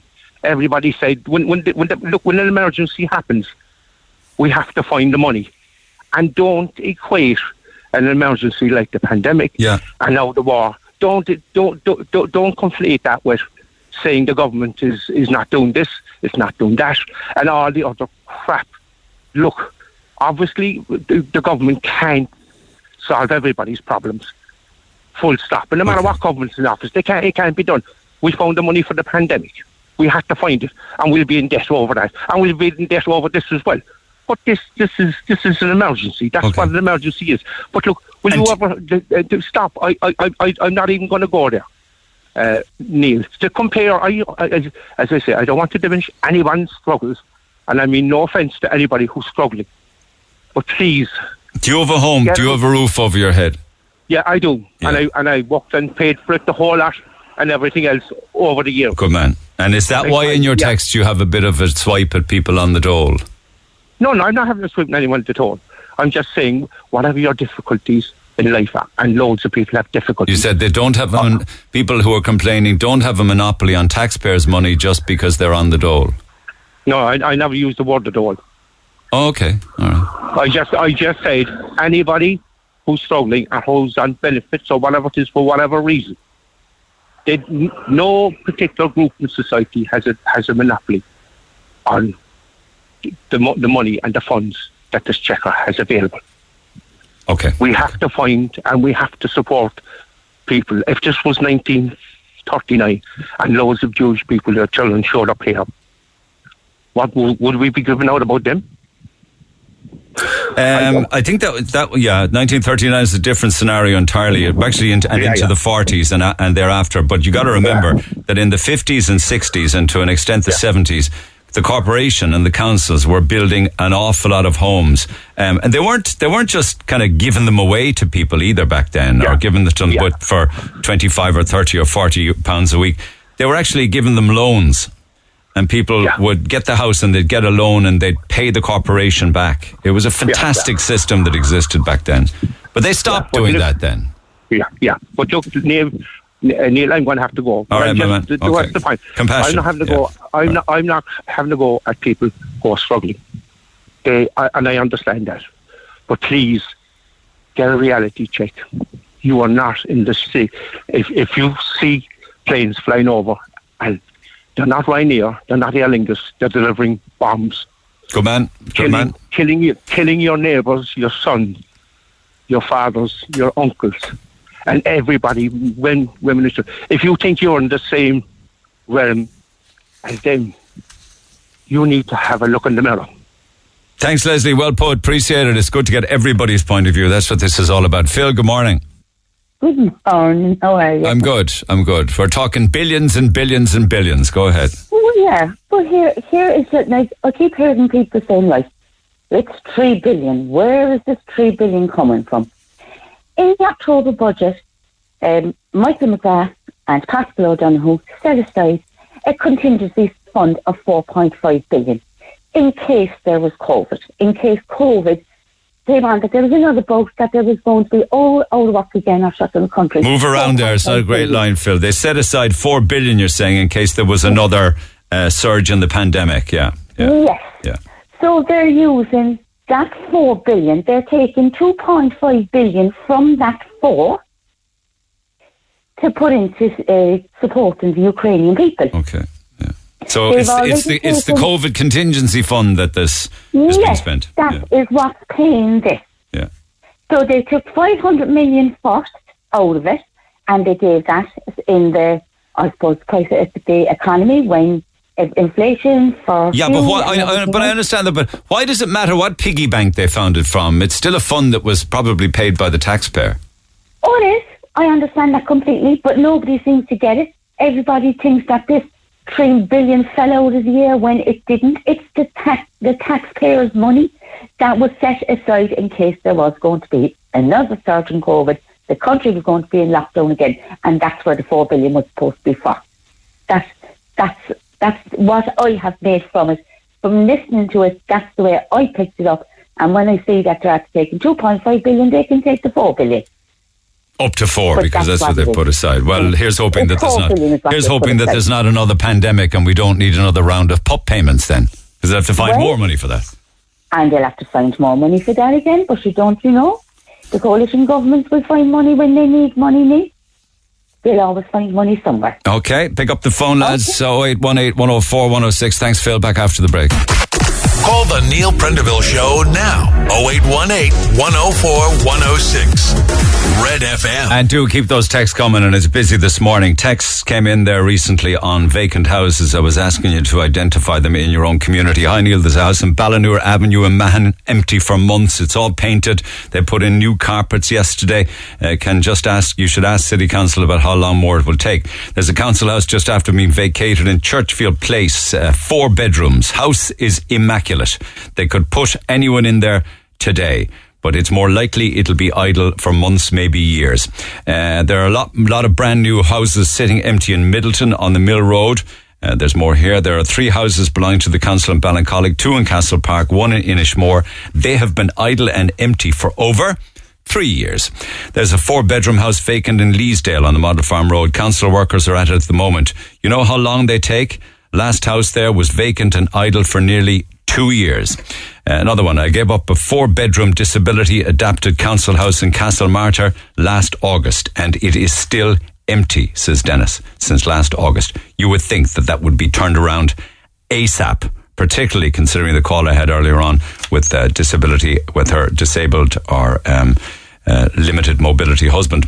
Uh, sort out all the empty houses. I live in Castlemartyr. There are five empty houses on the main street that are all boarded up. Yeah, uh, the, the actual main street in, T- in Castlemartyr could do with a bit of TLC. Of that, you can be sure. So text others if you have them. Text 086 8104 106. Leslie won't like it, but here is a selection of texts from yesterday.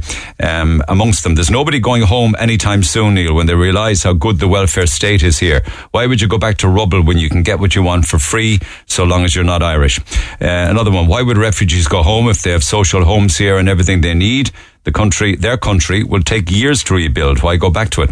I do sympathise with uh, refugees. This government needs to get off their arse though and help the Irish. A few months ago, you spoke about Shannon in Rathcormac. This builder has not been seen since before Christmas, vanished into thin air, and no help for private estates left in conditions like this. Another one. Why were those houses not sorted years ago? Uh, when some of them are empty and boarded up for years? Why is the government putting people in expensive hotels and not sorting out houses?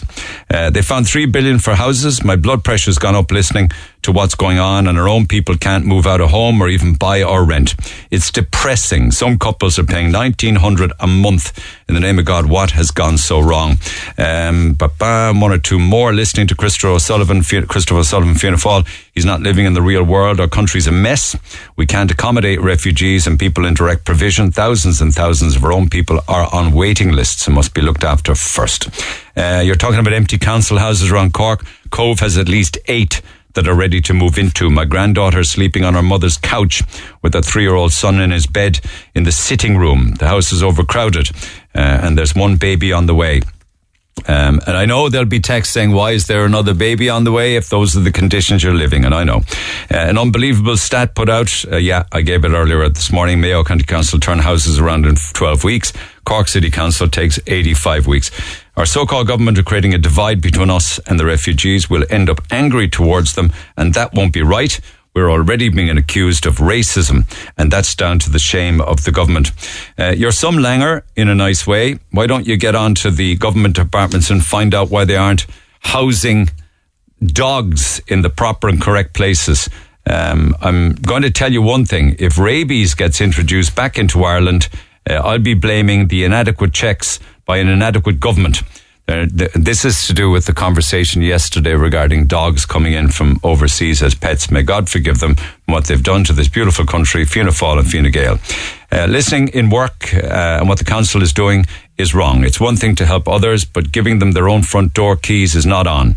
While we have families living in hotel rooms or, as we've heard in your program in the past, sleeping in their cars. Watch Roddy Doyle's film Roisin. It's true life. We all know most of them will not return home because their children will be brought here next. They'll meet partners and have more. They'll have nothing to go back to in Ukraine for 30 years. Uh, but listening about the housing crisis, uh, my grandchild has been living in a hotel since January. Uh, they have a lot going on. I even suggested a couple of weeks ago about renting an apartment or a house in Red Barn, and I was told they're not looking into this. I now realize the reasons why of course, because um, refugees will go to Red Barn. Ukrainians can come in unvaccinated, but during the pandemic, I couldn't go into my local. People had to look in the window of nursing homes or watch their relatives die. Uh, and there's like just reams of them. On other topics from yesterday, um, and we were talking about jobs or people looking for jobs. I love texts like this. Can you please mention on your radio show that Supermacs on the North Main Street are currently looking for full and part-time staff? I currently work in Supermacs. It's a great work environment and very flexible. We're also looking for delivery drivers for the weekends. They must be over 18, have a full license. I just want to get the word out there and help people who might be looking for work. Thank you. Supermacs on the North Main Street. I see a lot of signs up on windows actually and businesses, not just here in Cork, but I was down in Fermoy on Sunday. A lot of signs in the windows and Fermoy looking for staff as well. But what has this city come to, says a texter. Yesterday I witnessed a man so out of it in a public bathroom that he kept dropping his needle and was actually unable to inject himself. Today, I just saw a young man no older than 20 sitting in a doorway that without a care in the world with a needle sticking and hanging out of his arm. He got up and walked off with the strap still round his arm. What kind of a world will my small children grow up in? It's a far different city I used to walk around when I was a teenager out shopping. So all of those texts to 086 8104 106. And there's lots more besides that, which I'll come back to throughout the course of the morning. Just want to stop down for a few seconds, if you don't mind, because I mentioned yesterday that a 28 year old man uh, who set upon a father of one at a homeless camp in Cork City before punching him and kicking him to death was jailed earlier this year for 11 years. That's the court report from the Echo that I was reading out yesterday morning. And it has to do, of course, with the death of Timmy Horahan, who died at the age of 53. He was choked to death, choked on his own blood after he was attacked by James Brady and another character. Now, the other character can't be named for legal reasons, but Brady certainly was a Mayfield man. Pleaded not guilty to murder of the former chef, but later admitted manslaughter. So that was before the Cork courts earlier in the week and uh, he got 11 years jail for it. Um, and I didn't want Timmy to be lost in all of this because um, uh, I, I, do recall uh, chatting and uh, spending over a period of a couple of days actually uh, on the on the streets, sometimes by day and on one night as well. I spent time with with Timmy, and this was back in November of, night, of 2018. You might remember. Uh, that was a very, very cold winter and a very cold month. And I'll never forget it. Uh, and uh, it was a very cold night, and it was on one of the, the night runs with the support homeless support groups at the time. Um, and I met Timmy on the first night, and we had a good chat, him and, others. And then I met him again on the on the second night when I was out. And then um, I met him with one or two, with another chap, actually, another homeless chap. I remember uh, at the time chatting with Timmy and a chap from Afghanistan. Uh, and they were badly in need of clothing and footwear and, and somewhere to stay. So we went off doing a bit of shopping, the three of us, and we went into into Penneys and we went into Dunnes and places like that and got a bit of food. And then on the day after that again, um, I was trying to organize some. I just wanted them to get a shower and get to be able to put on the clean clothes and have a couple of days where they could rest in a bed and breakfast or a hostel. And I had trouble getting them into into hostels, um, but I eventually did get them into um, a bed and breakfast up in Summerhill North. Um, but this is part of the chat that I had at the time with the late Timmy Horahan, so that he's not forgotten in the week uh, that a man went to jail uh, for uh, his death. And this is this is Timmy. Timmy, yeah. you, have got a few layers of clothes off there. Yeah. Timmy, is is it true that you were telling me last night that you were a chef when you yeah. were younger? I was. I'm a chef. I was in the UK and I worked in the Hilton, and I actually completed my leaving certs. And I've tried and tried to get jobs here, putting CVs in, everything, and no response back. And without an address and without somewhere where you can go and shower and clean up, um, it's very hard to be taken seriously when you walk in looking for a job. Yeah, that's quite obvious. You know, anywhere, actually, even shops, anywhere, they actually look at you derogatory in a bad way. And even down at the bus station, if you try to get on a bus, they look at you really, really badly. You know, um, looking at you today and talking with you today on a Friday afternoon in your own bedroom in a guest house, you're in much better shape, and I don't mean this disrespectfully, than when I met you last night because clearly living on the streets, I would also be drinking the same quantities as you guys. Yeah. Um, you, are like a different person, though. I am totally different, and it's actually only for you being around, you know, and saying and even able to speak about this because my drinking was very, very high at one stage because um, that's why I had to go to. Uh, uh, treatment as well, and that was um, treatment went really well, didn't it? In fact, you were even chefing and cooking while in the treatment for a year, year and a half. That's but right. did you say the monkey on your back started to tell you it was yeah, okay to it's have? like that person, you know, when you're back on the street and you don't, ha- can't go anywhere again. That monkey on my shoulder said, "Go back to alcohol again," and unfortunately, that's what happened. So, how, what does your day consist of then? Uh, it's wandering around basically around the whole city to try and find where can I sleep tonight? Is it going to be safe? And in Cork, in most places in Cork, it's not safe in the city centre, around the city centre anyway. Why have have you been hurt? Uh, yeah, I've been attacked three times and ended up in hospital because of those attacks. Can you tell me about, say, for instance, the last attack? The last attack um, happened two weeks ago, and a person stumped on my hand, and I've ended up with fractures on my hand, plus fractures down my right side, and the, the, the actual rib went into my lung. It may sound like a stupid question, but why? Were they trying to rob you of something that you clearly didn't have? I didn't have a, a, cent in my pocket, and they probably thought I had something on me. Yes. And they left you there. And I, they left me there. And when you sleep at night, a lot of time, a lot of the time, both of you near near the water, which is the coldest mm. place, are you safe then? Um, cold more than and not safe either. But really cold. It's we're a city on stone, basically. You know, and yeah, we might have a, a duvet or a few blankets, but you're still cold. You wake up at four and you're hypothermic. You know, you're shaking with the cold. And then when you get up in the morning, um, what do you do? I mean, how are you feeling first thing? I actually, when this morning when I stood up, my legs were like jelly, and that's that wasn't even from the drink. That was from cold, you know, from laying flat on real, real cold stone, and then wake up.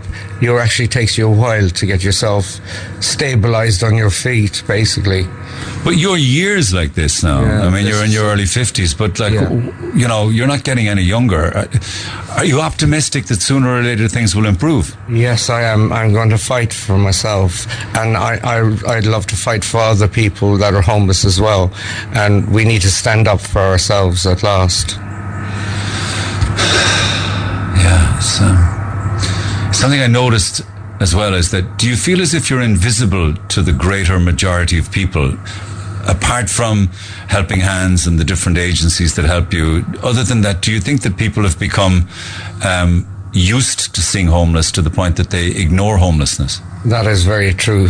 What what you just said there, they look at you like you're a zero, you know, and they say, "Oh, he's homeless again," or "This guy's homeless." Or we saw ten of those before, and they just walk past you like you're not there, and that's invisibility.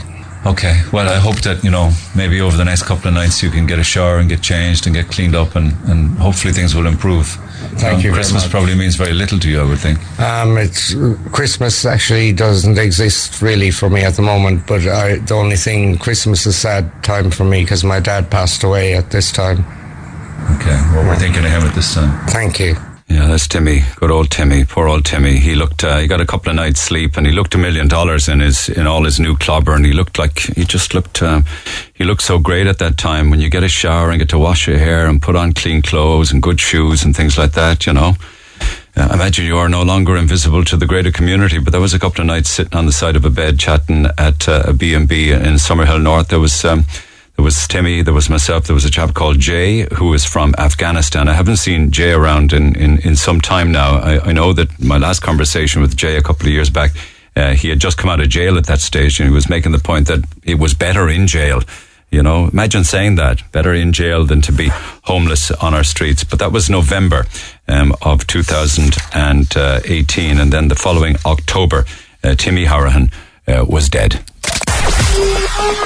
Talk to Neil Prendeville now. 0818 104 106. Cork's Red FM. You might recall some time ago the Fianna Fáil TD James O'Connor, who was taking part in a group Zoom call. I think it might have been a party Zoom call while at the wheel. Um, it was the party's weekly video conference get together. Um, and of course, this is highly, highly dangerous thing to do. It was back in 2020. I was reminded of that this morning, actually, with an article in the Echo today, uh, where uh, Victor Shine, second officer at Cork City Fire Brigade, is saying that distractions uh, while driving are at an all-time high. Uh, and I just wanted to chat with him about this because he actually did mention people zooming, not listen, and I don't mean speeding, just engaged in Zoom meetings while driving. Victor, good morning. Good morning, Neil. Um, and you say a lot more than just that, but you do say that dis- that action uh, accidents are at an all-time high because of distractions, not driving habits as such. Distractions. What are the distractions? Only yesterday, Neil, I was uh, driving along the road and I saw a female driver with kids in the back of the car, and they were obviously on either some video link call because you'd see the, the female driver holding the phone up to the passengers in the back to their kids, and they're communicating with somebody on the other side of the phone via camera. You know, so it, it's So the so, the, the woman is holding up the uh, the the phone and um, they're on a video call to the kids and to the on a video call to the kids in the back of the in, in the back of the car It's while while moving. Uh, oh, while driving, absolutely, yeah, yeah, yeah. I, I, I was shocked. My mouth just fell open, and I couldn't believe what I was looking. Has at. she any idea in her tiny mind as to the danger she's putting her children in? No, not in a million years. You know, so it's it's on the increase, um, and uh, we see particularly when we're dealing with road traffic incidents, for example. uh, people driving by with the phones um, on recording the incident out their driver's window. And only quite recently, there was a guard pursued a truck driver recording uh, one of our incidents as well. And um, I'm sure he got uh, all the pressures of the law put down upon him for, for carrying it that manner. Yeah, so an articulated truck recording an incident while he was driving by. Okay, where he needs 100% concentration on the vehicle he's driving. It's big. And it is just, uh, it's like multi tons. But the Zoom meetings while driving, is that a new thing? It seems to be getting more popular because people's time now is uh, kind of people are working from home, people are working on the move, and uh, more meetings are happening over Zoom, and people are willing to take the chance of landing the phone or the uh, tablet or the PC up in front of them in the car and having a meeting on the go. Well, where would they put the, the PC? Not up on the dashboard, surely. I've seen phones uh, in the hand while driving. I've seen phones on these um, magnetic cradles, you know, the, the suction cups onto the windscreen and the driving, and down to a, a tablet, obviously with um, phone connection, down on the passenger seat, and people having their meetings. Have you So ever it's- have you ever come across accidents where you can identify something like that as the cause of the accident? Um, a lot of the Gardaí now, when, when we're dealing with the collisions and so on, they're paying a lot of attention to the, the phone and the, the last um, kind of functions the phone had, whether it was texting or phone calls or whatever. So it, it's becoming one of the um, one of the things that's been looked at uh, following road traffic collisions. You know, would, it- and- like, would all would all road traffic collisions be investigated as to the reason for the crash or the accident or the fatality or the injury? Obviously if it's a fatality it goes into extreme detail um, you know with uh, the causes and so on and the lead up to the incident. Yeah. Um, but yeah the Gardaí are very much aware of these types of scenarios now and the what has caused it and the distractions you know when it's something out of the unusual. But we look at their phones we can interrogate phones even for medical information you know if we wanted to find out who the person was if they're unconscious or deceased. Yeah. We can interrogate a mobile phone and get some emergency details and contact details from that for our, our benefit as Yeah, yeah, yeah, well. yeah. But, um, So it's not it's not uh, necessarily just speed now anymore. It's not necessarily just driver distractions or sorry, drivers' bad habits. It could be the technology in the car, the phone, the the, the screen, the texting. Exactly. Absolutely. It's a substantial distraction in the car. Like speaking on the phone hands free is one thing, but actually having full video meetings and conversations is to a new all time high level. I think it's it's super distracting.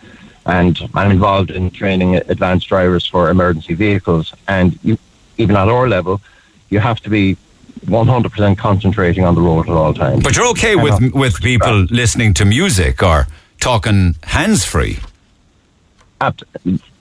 The technology is there for that. It is it is some bit distracting, but not as distracting as you know looking at somebody on a screen. It's like watching a movie in the car while you're driving. It's, Yeah. it's just it's just not on. It's it's you know it's just too dangerous, highly dangerous. Okay, I'm, I'm quite sure that I get texts from people, I hope I do, who have witnessed crazy driving habits or things people do behind the wheel. Text 0868 104 106 on that one. But you talk about um, people on bikes and scooters and e bikes with headphones in. Talk to me about that. The headphones in, um, particularly now on the cycle pathways that would be sharing a footpath. We've come across people being hit by cyclists um, traveling at considerable speeds now on these cycle paths and uh, very close proximity to pedestrians. I'm not going to go into the exact location. But why can't I wear earpods when I'm cycling along of a sun, sunny afternoon? Again, it is a potential distraction to you. Um, again, the volumes sometimes are very loud in, in the with the earpods in. Now, maybe a monopod or a single earphone in that you have at least some ability to hear somebody communicating to you, or even another cyclist coming up. I came across a cyclist that was knocked off their bike yesterday just because um, a cyclist came up and uh, just touched wheels. You know, um, so you have to have the ability to hear somebody ringing the bell or communicating with you while you're on your bicycle as well. Yeah. Hey, incidentally, I think, yeah, go ahead. I think it's when you have um, cyclists using uh, Google Maps and trying to navigate um, while cycling. And again, with the e-bikes, you're you're traveling at a considerable speed. You know, uh, it varies from obviously the power of the, the, the bicycle. 25 kilometres, I think. Is it, Victor? Absolutely. I was going to say 25, 30k, you know, and you could have people traveling at that speed down the footpath, you know, with, again, sharing the footpath with, um, with a pedestrian. And, um, you know, and going down uh, pedestrianized streets and so on with bikes. I, I'm sure you've seen it every day, and particularly particular types of um, cyclists with uh, additional weights that may uh, have balance issues and so on like that. So the speed has to um, be appropriate to the, the location, and you have to be concentrating on your business. At all Okay, just on that point with regards to with regards to e-scooters, right? I don't know whether you have any skin in the game on this one, but Eamon Ryan has said he's not going to set an age limit on the use of e-scooters on public roads. Now, other European countries do have them. Some of them, like Italy, it's 18, Portugal, it's 16, and Germany, it's 14. But we're not going to have any age limit, which means technically a four, six, seven year old could have an e-scooter doing 25 or 30 kilometres in a bicycle lane. Exactly.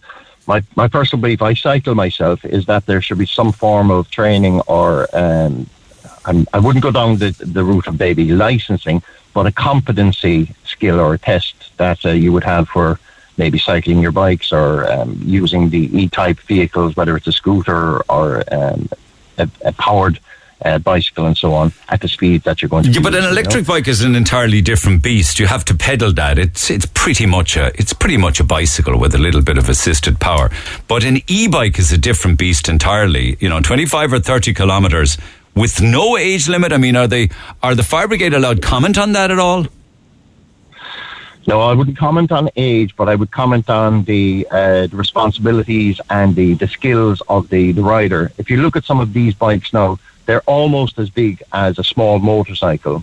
If you think of the old Honda 50s in my in my day, okay, some of these uh, pedal bikes now, as you're as you're referring to them as, or the e-bikes, they're very much the same. They're like off-road mountain vehicles, huge tires, very substantial weight, and traveling at a decent speed. Yeah. and being, a- being able to drive down a footpath. But how? I'm just curious as to how can Eamon Ryan say that an e-scooter functions and looks like a bicycle? It doesn't look like a bicycle. It doesn't function like a bicycle. No, it doesn't. And when when you see the riders having to wear helmets, having to wear knee pads, elbow pads, and so on, they they understand if they fall off, they're going to be injured badly. So they're taking that precaution because of the speed that you can get up to on these on these vehicles. I, I just think that the fire brigade needs to be on red alert and the Garda Síochána as well and the ambulance service that really it's kind of given a green light to anyone of any age, including children, to have uh, uh, an e-scooter. Yeah, and the other thing that I'm just on the fire Because they won't have the, they won't have any knowledge of the rules of the road. A child. No, they won't. And plugging these vehicles in or these uh, scooters or bicycles um, inside in um, accommodation spaces, whether it's the apartments, flats, houses, and so on, we are coming across these types of um, batteries now going on fire and causing, you know, obviously fire issues and hazardous situations. I had a chap on the air last year who was charging his bike in his bedroom and the battery went on fire.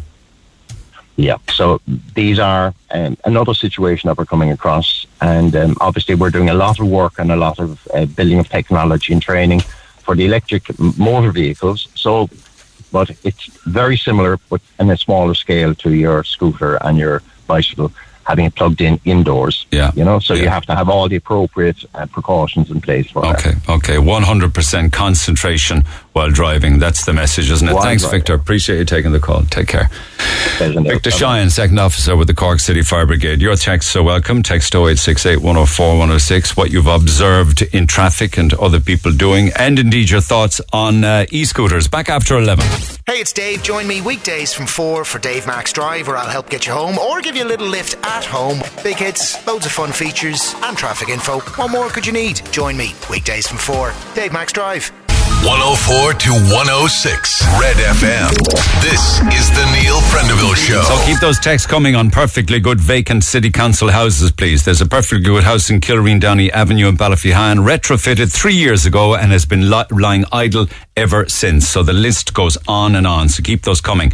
Text 086 8104 106. Listen, uh, in this hour, a little later on this morning, we'll be launching Ed FM and Red FM turns to Ed FM from midday today and we'll be ringing out the Shandon bells with Colm O'Sullivan to the tune of a uh, an uh, an Ed Sheeran song. I'll say no more about it than that, but I will be linking live to Colm at Shandon Bells. But even ahead of that, in studio, we'll have Sparky and Jamie the King from the Cabin live in studio. They produced a song that specially was specially commissioned by Cork's Ed FM to mark the return of Eddie Sheeran to Cork, um, and we'll be playing that live in studio with the two lads. You might remember Sparky and Jamie the King. They hung out with Ed Sheeran when he performed, and they performed with him on the Late Late Show Toy Show last year. Got a new song called "Make Ed." Rebel Red. So all that to come a little later on this morning. Kind of, that's a super question. Uh, I was off the phone from Victor Shine from the Fire Brigade when I saw this text. It said, "Will you please ask the second officer if it's irresponsible for cyclists to use the South Link to or from the city at at rush hour?" I, I, I actually don't have any. I don't even know is it legal? Is it? I mean, I, I think it probably is legal. Is it for cyclists to use the link roads? I mean, they are very fast traffic, but there's the little, you know, uh, side lane there, I suppose, for, for cyclists. I don't know. Is it, is it a law? Is it against the law?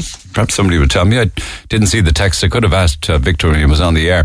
Um, I'm hearing already that it's a national road, so it's technically legal because it is, and those roads are not deemed to be motorways. Anyway, can I just stay on this actually with regards to driving uh, and driving habits? And of course, people who are engaging in video Zoom meetings while driving or texting while driving. Alan Goggins from Ballincollig originally, but apparently, I'm just coming to this very quickly now. I'm only kind of hearing it as I'm talking to you. He's got an app called Truce Software. And I wanted to talk to him now because you know the way we just move on and I won't get an opportunity to do it. So it's current now. Alan, good morning. Good morning, Neil. How are you? Truce software is, is clearly some sort of an app that's installed on the phones. Why? Yeah, it's it's to eliminate distracted driving. Um, we're seeing it as a, a Sorry, to, to eliminate distracting, distracted driving. Go ahead. distracted driving. Yeah, um, especially for our commercial commercial customers um, across the world. Um, we're seeing it with smart devices. It's a growing problem, as your show alluded to earlier, with Zoom calls, Netflix on phones, uh, WhatsApp, Facebook, YouTube. You know, so we, we want to be able to kind of um, bring uh, a level of access and control for employers. Employers who provide phones to employees, is it? Yes, and, and vehicles in most cases. And what we want to do is we want to bring a level of guaranteed compliance to them that the uh, the the smart device won't be used while driving. Okay. How does it work? Yes, great question. So we download the app onto the device once. Um, we put a, a small beacon about the size of a gent's wallet into the into the glove box. We don't have to fit it; you just place it, and that allows us to, you know, recognize every time the car is or the vehicle or the van or the truck is moving. Right. Um, and then the the beacon talks to the the app. It um, then sets a profile. So you know, by law, you can use Google Maps and hands-free calling, and that's what we allow access to most of the time, unless there's something else somebody requires customized. Right. right. And and then everything else is suppressed. Notifications, your access to, as I mentioned, Facebook and YouTube and everything else. And then when the journey is complete, uh, the phone goes back to, to perfectly normal working and you have uh, full access. Does that restrict somebody from the ability to text while driving? Yes, uh, text, use of uh, social media, email, um, and any other uh, applications. What? What does a, does an alert or an alarm go off back at base to say that uh, Neil is texting on? Oh, you see, I can't even do it anyway, so there's no alerts You needed. Yeah, you can't see it. So we we have uh, what we do is we kind of uh, dismiss and hide all those applications. So all you'll see on your screen right, is the phone application and uh, Google Maps. Everything else is gone until the journey is completed. Okay, but what about if I just delete your app from my phone? Yeah, um, who, whoever's running it back at base or your your managing director, CEO will be notified immediately, um, and they'll just pick up the call or pick up the phone and just say, "Here, Neil, yeah, I know you've deleted the app. Could you put that back on?" You know, like this is this is done for uh, two specific reasons.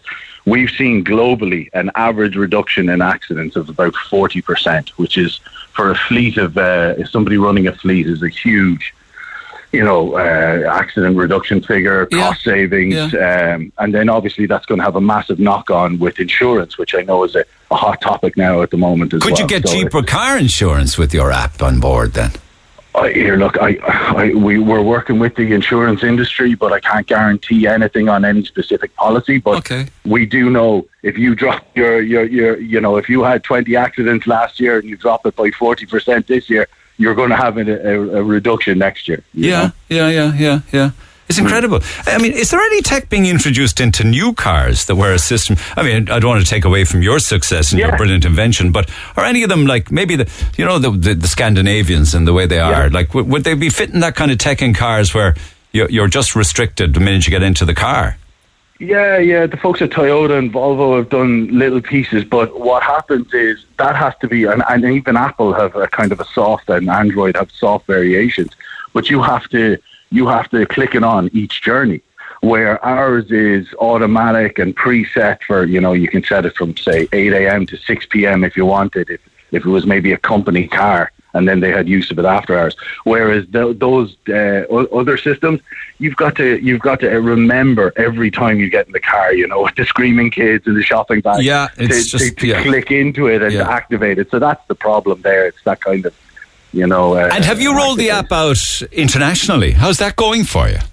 Yeah, really strongly, really strongly. So we were based uh, out of North America, founded about eight years ago. We were brought to Europe about three years ago, headquartered here in Dublin for Europe. Um, but we have customers from Australia, Belgium, UK, Ireland, uh, all the way back to Latin America, North America. So growing rapidly. So your backstory is you're originally from Ballincollig. You're clearly not here anymore now and haven't been for a while. Is that right? No, no, no. Unfortunately, I was I was uh, moved up uh, moved up to Kildare a long, long time ago. Yeah, But, uh, yeah. Obviously, the family and the roots are still down there, yeah. and that's how I heard. My uncle was uh, listening to the show, so thanks, Richie Goggin, for that. Yeah, yeah, yeah. But did, did you end up going to America to develop the software? No, no, no. I was brought on board when uh, they uh, expanded here into uh, into Europe uh, and set up the the Dublin European HQ. Gotcha. And what kind of cost is involved in Truce software for an employer? Yeah, so we're we're a SaaS business, so that's software as a service, um, and we run a like it's a small monthly fee per per user um, over a kind of a three year contract. So we have a small fee, nothing up front or nothing for anything else, and all your training and applications, updates, everything's included in that. So it's just a small rolling monthly figure. Well, it's like a five or something. It, what's, it depends on what small is. It is it a tenner or is it 50? Yeah, yeah, it, it, yeah. We here look, we'll say something around 10, 12 euro. Per phone? Per per user, we go by a person because we offer up to kind of three devices per person. Amazing. sometimes you have a personal phone, a work phone, maybe a tablet is involved in your in your job. You know, order taking and stuff like that. So we like to cover the individual for no matter how many devices they have. Well done. Okay. Well, if it keeps people safe, that's got to be a good thing. And where can people get further details of the Truce? Yeah, uh, www.trucesoftware.com. Couldn't be simpler. Appreciate you taking the call, Alan. All the best. Thank you. Thanks very much. Take care. Thanks, Neil. Take Ever care. changing Bye. world of technology, the things people come up with. So you have Truce. You can also have a tracker app, incidentally. And I know we spoke about that in the past with Track and Trace, where you can fit trackers to uh, your.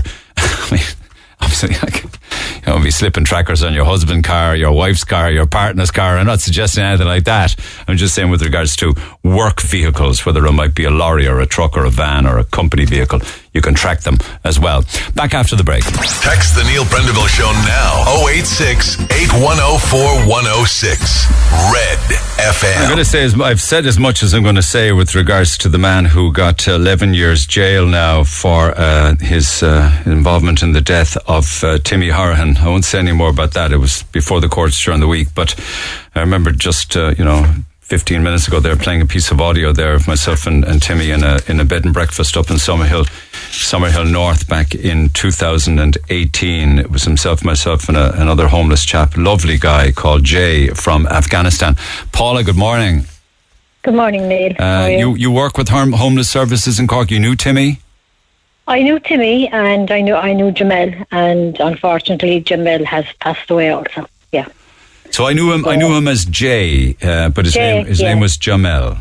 I'm Yeah, absolutely, I'm absolutely gutted to hear that news because I was Yeah. just saying on the air ten minutes ago I hadn't seen Jay around in a Yeah. long time. Bumped into him a few times after my chat and spent I spent a few days with Mm. Timmy and Jay, but the odd time then I'd meet him and, and we chat and give Yeah. him a couple of bob and Yeah. stuff. What I mean, you can't go into the details of his No. death, I know, but no, we we couldn't go into the details, um, Neil. But um, you know, I was shocked too when I heard it. He was lovely. He was a nice person. You know, he was very, very funny. A great sense of humour, and so did Timmy.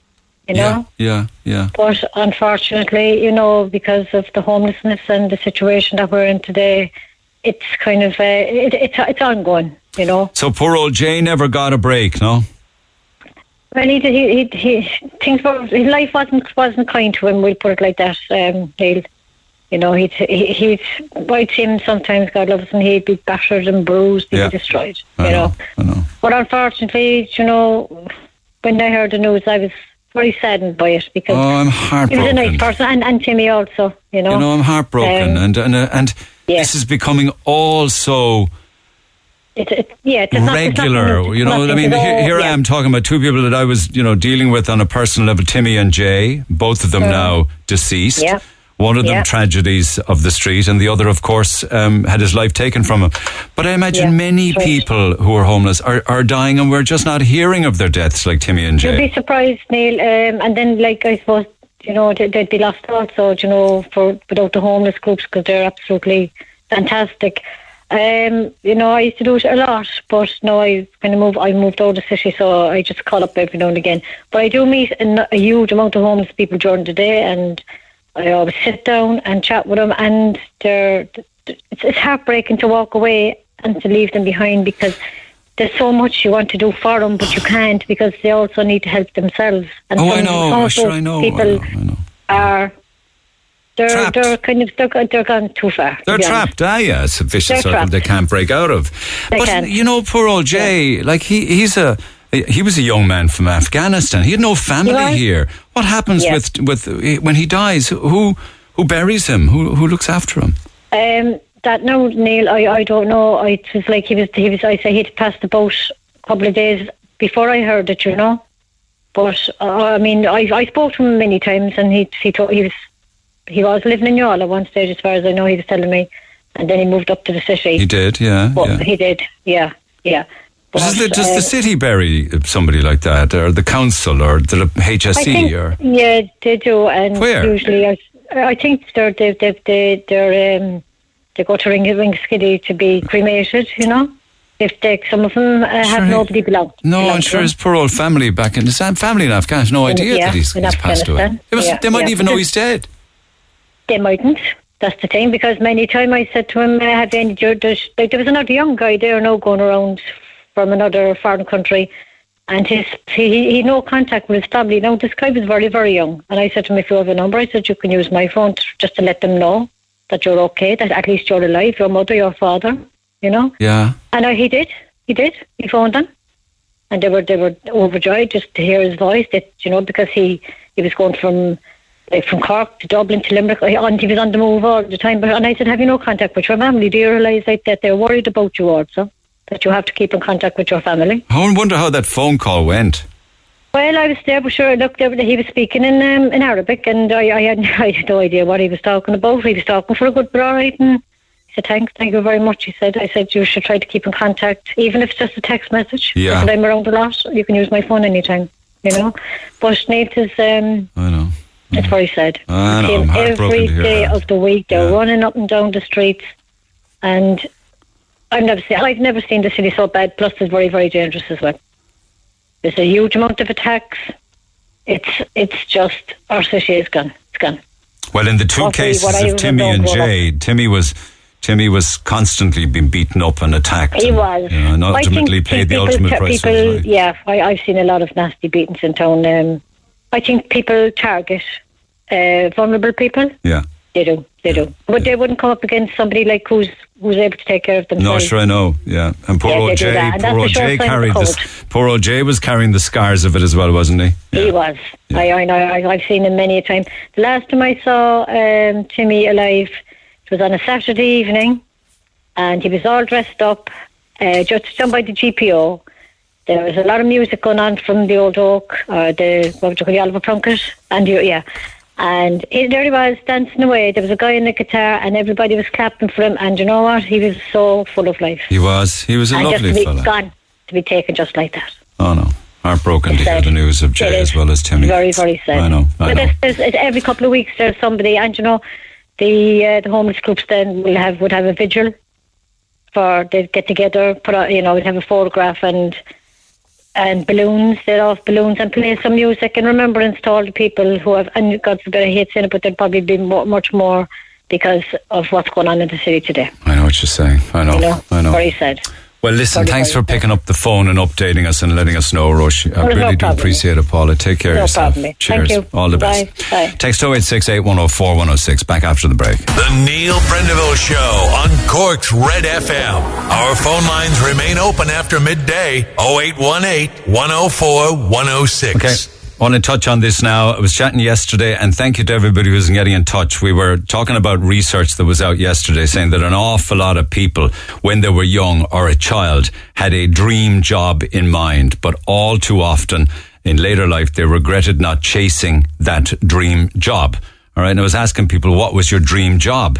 As a child or a young person, as a teenager, and keep those texts coming actually. Text 0868 104 106, and I want to read them out. It'll probably be uh, tomorrow before I turn back to them, but a lot of the texts that I've been getting are texts of regret uh, with regards to the job that they didn't actually chase down. But if you drill into the figure then between the sexes, uh, men and women, women very much, the overwhelming majority um, of those women, of people who um, actually regretted not chasing down their dream job or, um, you know, lacked the confidence to pursue that dream job, unfortunately, were women.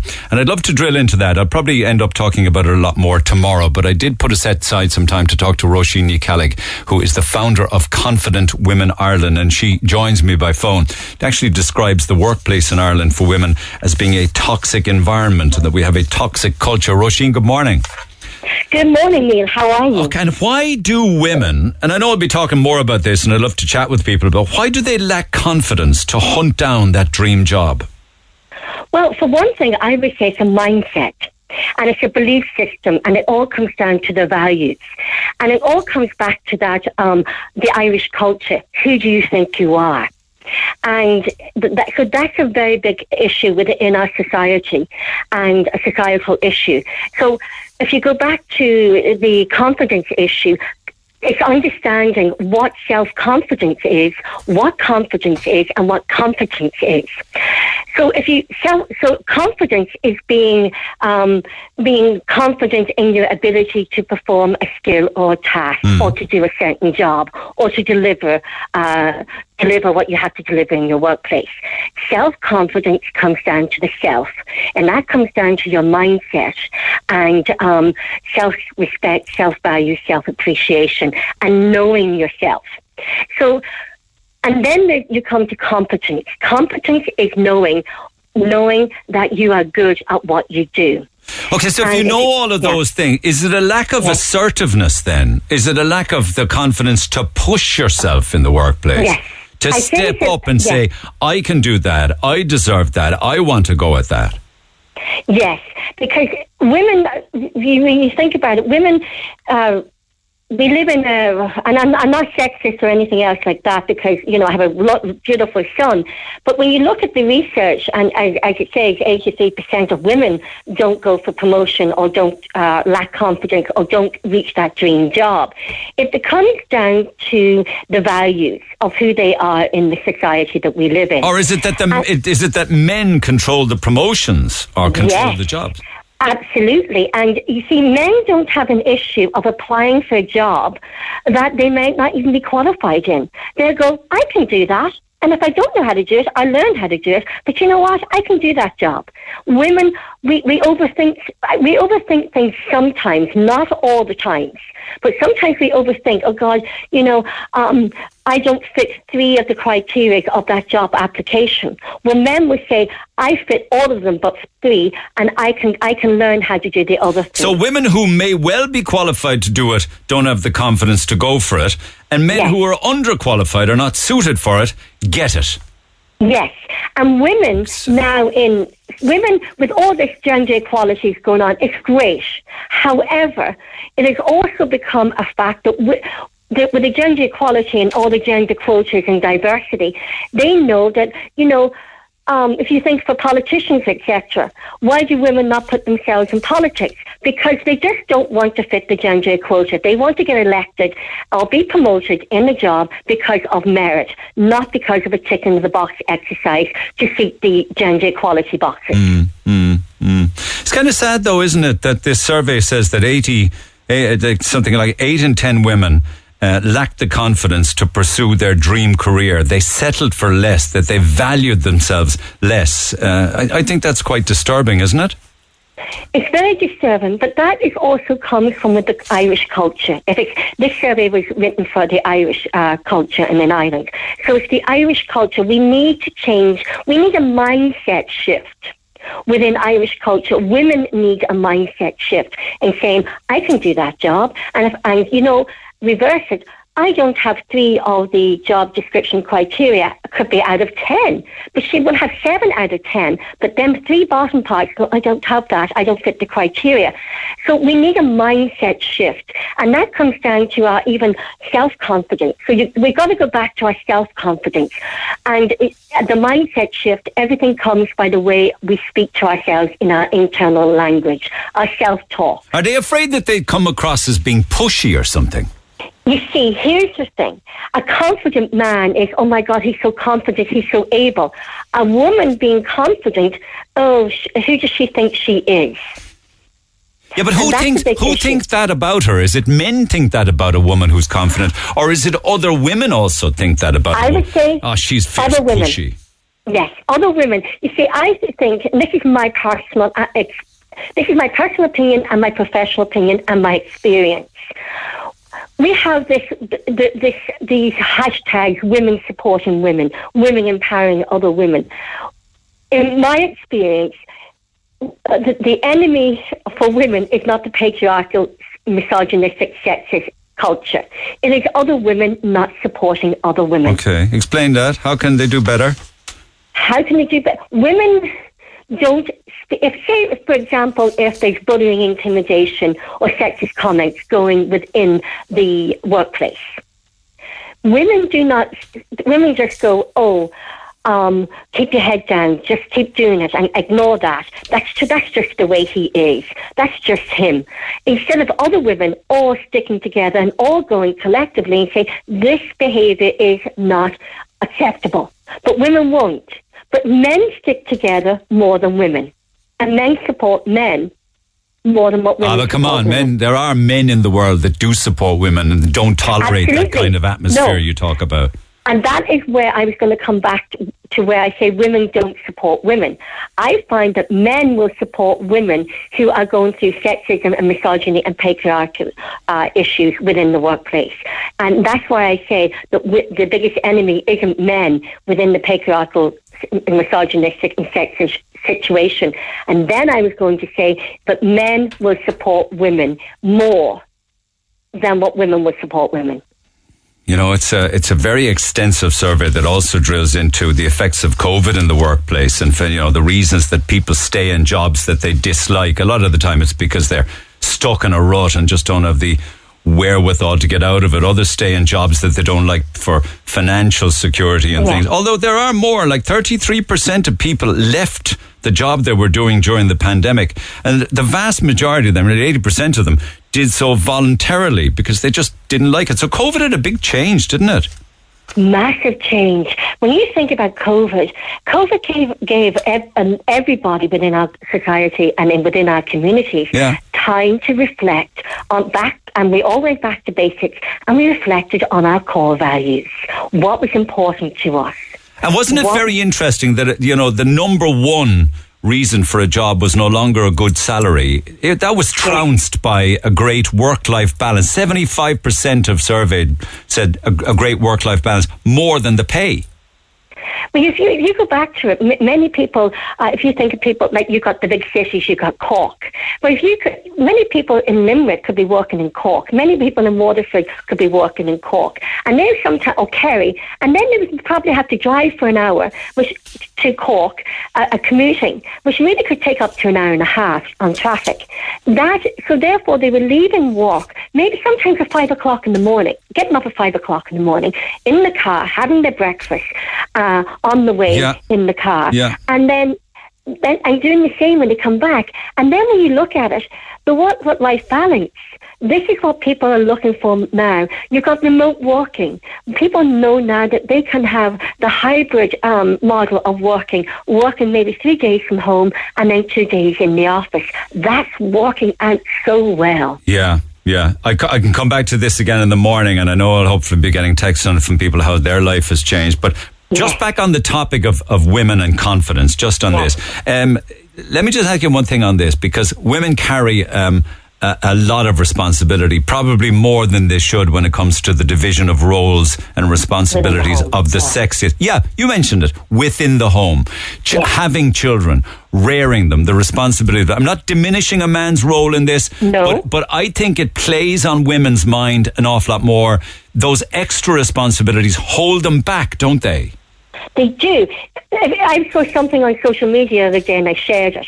You know, you've got a, visual of a, of a man uh, going to McDonald's and coming out with a McDonald's bag. Oh, isn't he a fun dad? You've got a mother doing the same. Oh, she's a lazy mother. it's so true. You know, and then you got, you know, and then you, there's a, there was a picture of the of the father pushing the son on the swing. Isn't he just an amazing dad? Really proactive father, mother doing it, or just the mother's role? Then how many women have to give up their careers and either give up their careers completely or go part time to raise the children because of childcare costs? And does that then affect their chances of promotion? That there is Yeah. so, sort of an instinctive barrier there, you know? Like Absolutely, because you know what, employees, employers, when they're doing promotion or anything, oh, she, if she's in the childbearing ages, they go, oh, she could go off on maternity leave, and that, what's that, you know, and things like that. So that they they're taking that into account. What I'm finding, and my research is, more midlife women are more empowered and have more confidence, and are going for the promotion in their midlife years. give one tip then for the little bit of time I've left to build confidence in women. First thing you go back to is your internal self talk, the language and the, the quality of the wording that you use to talk about yourself and to yourself in your self talk, and how you describe yourself in your self talk.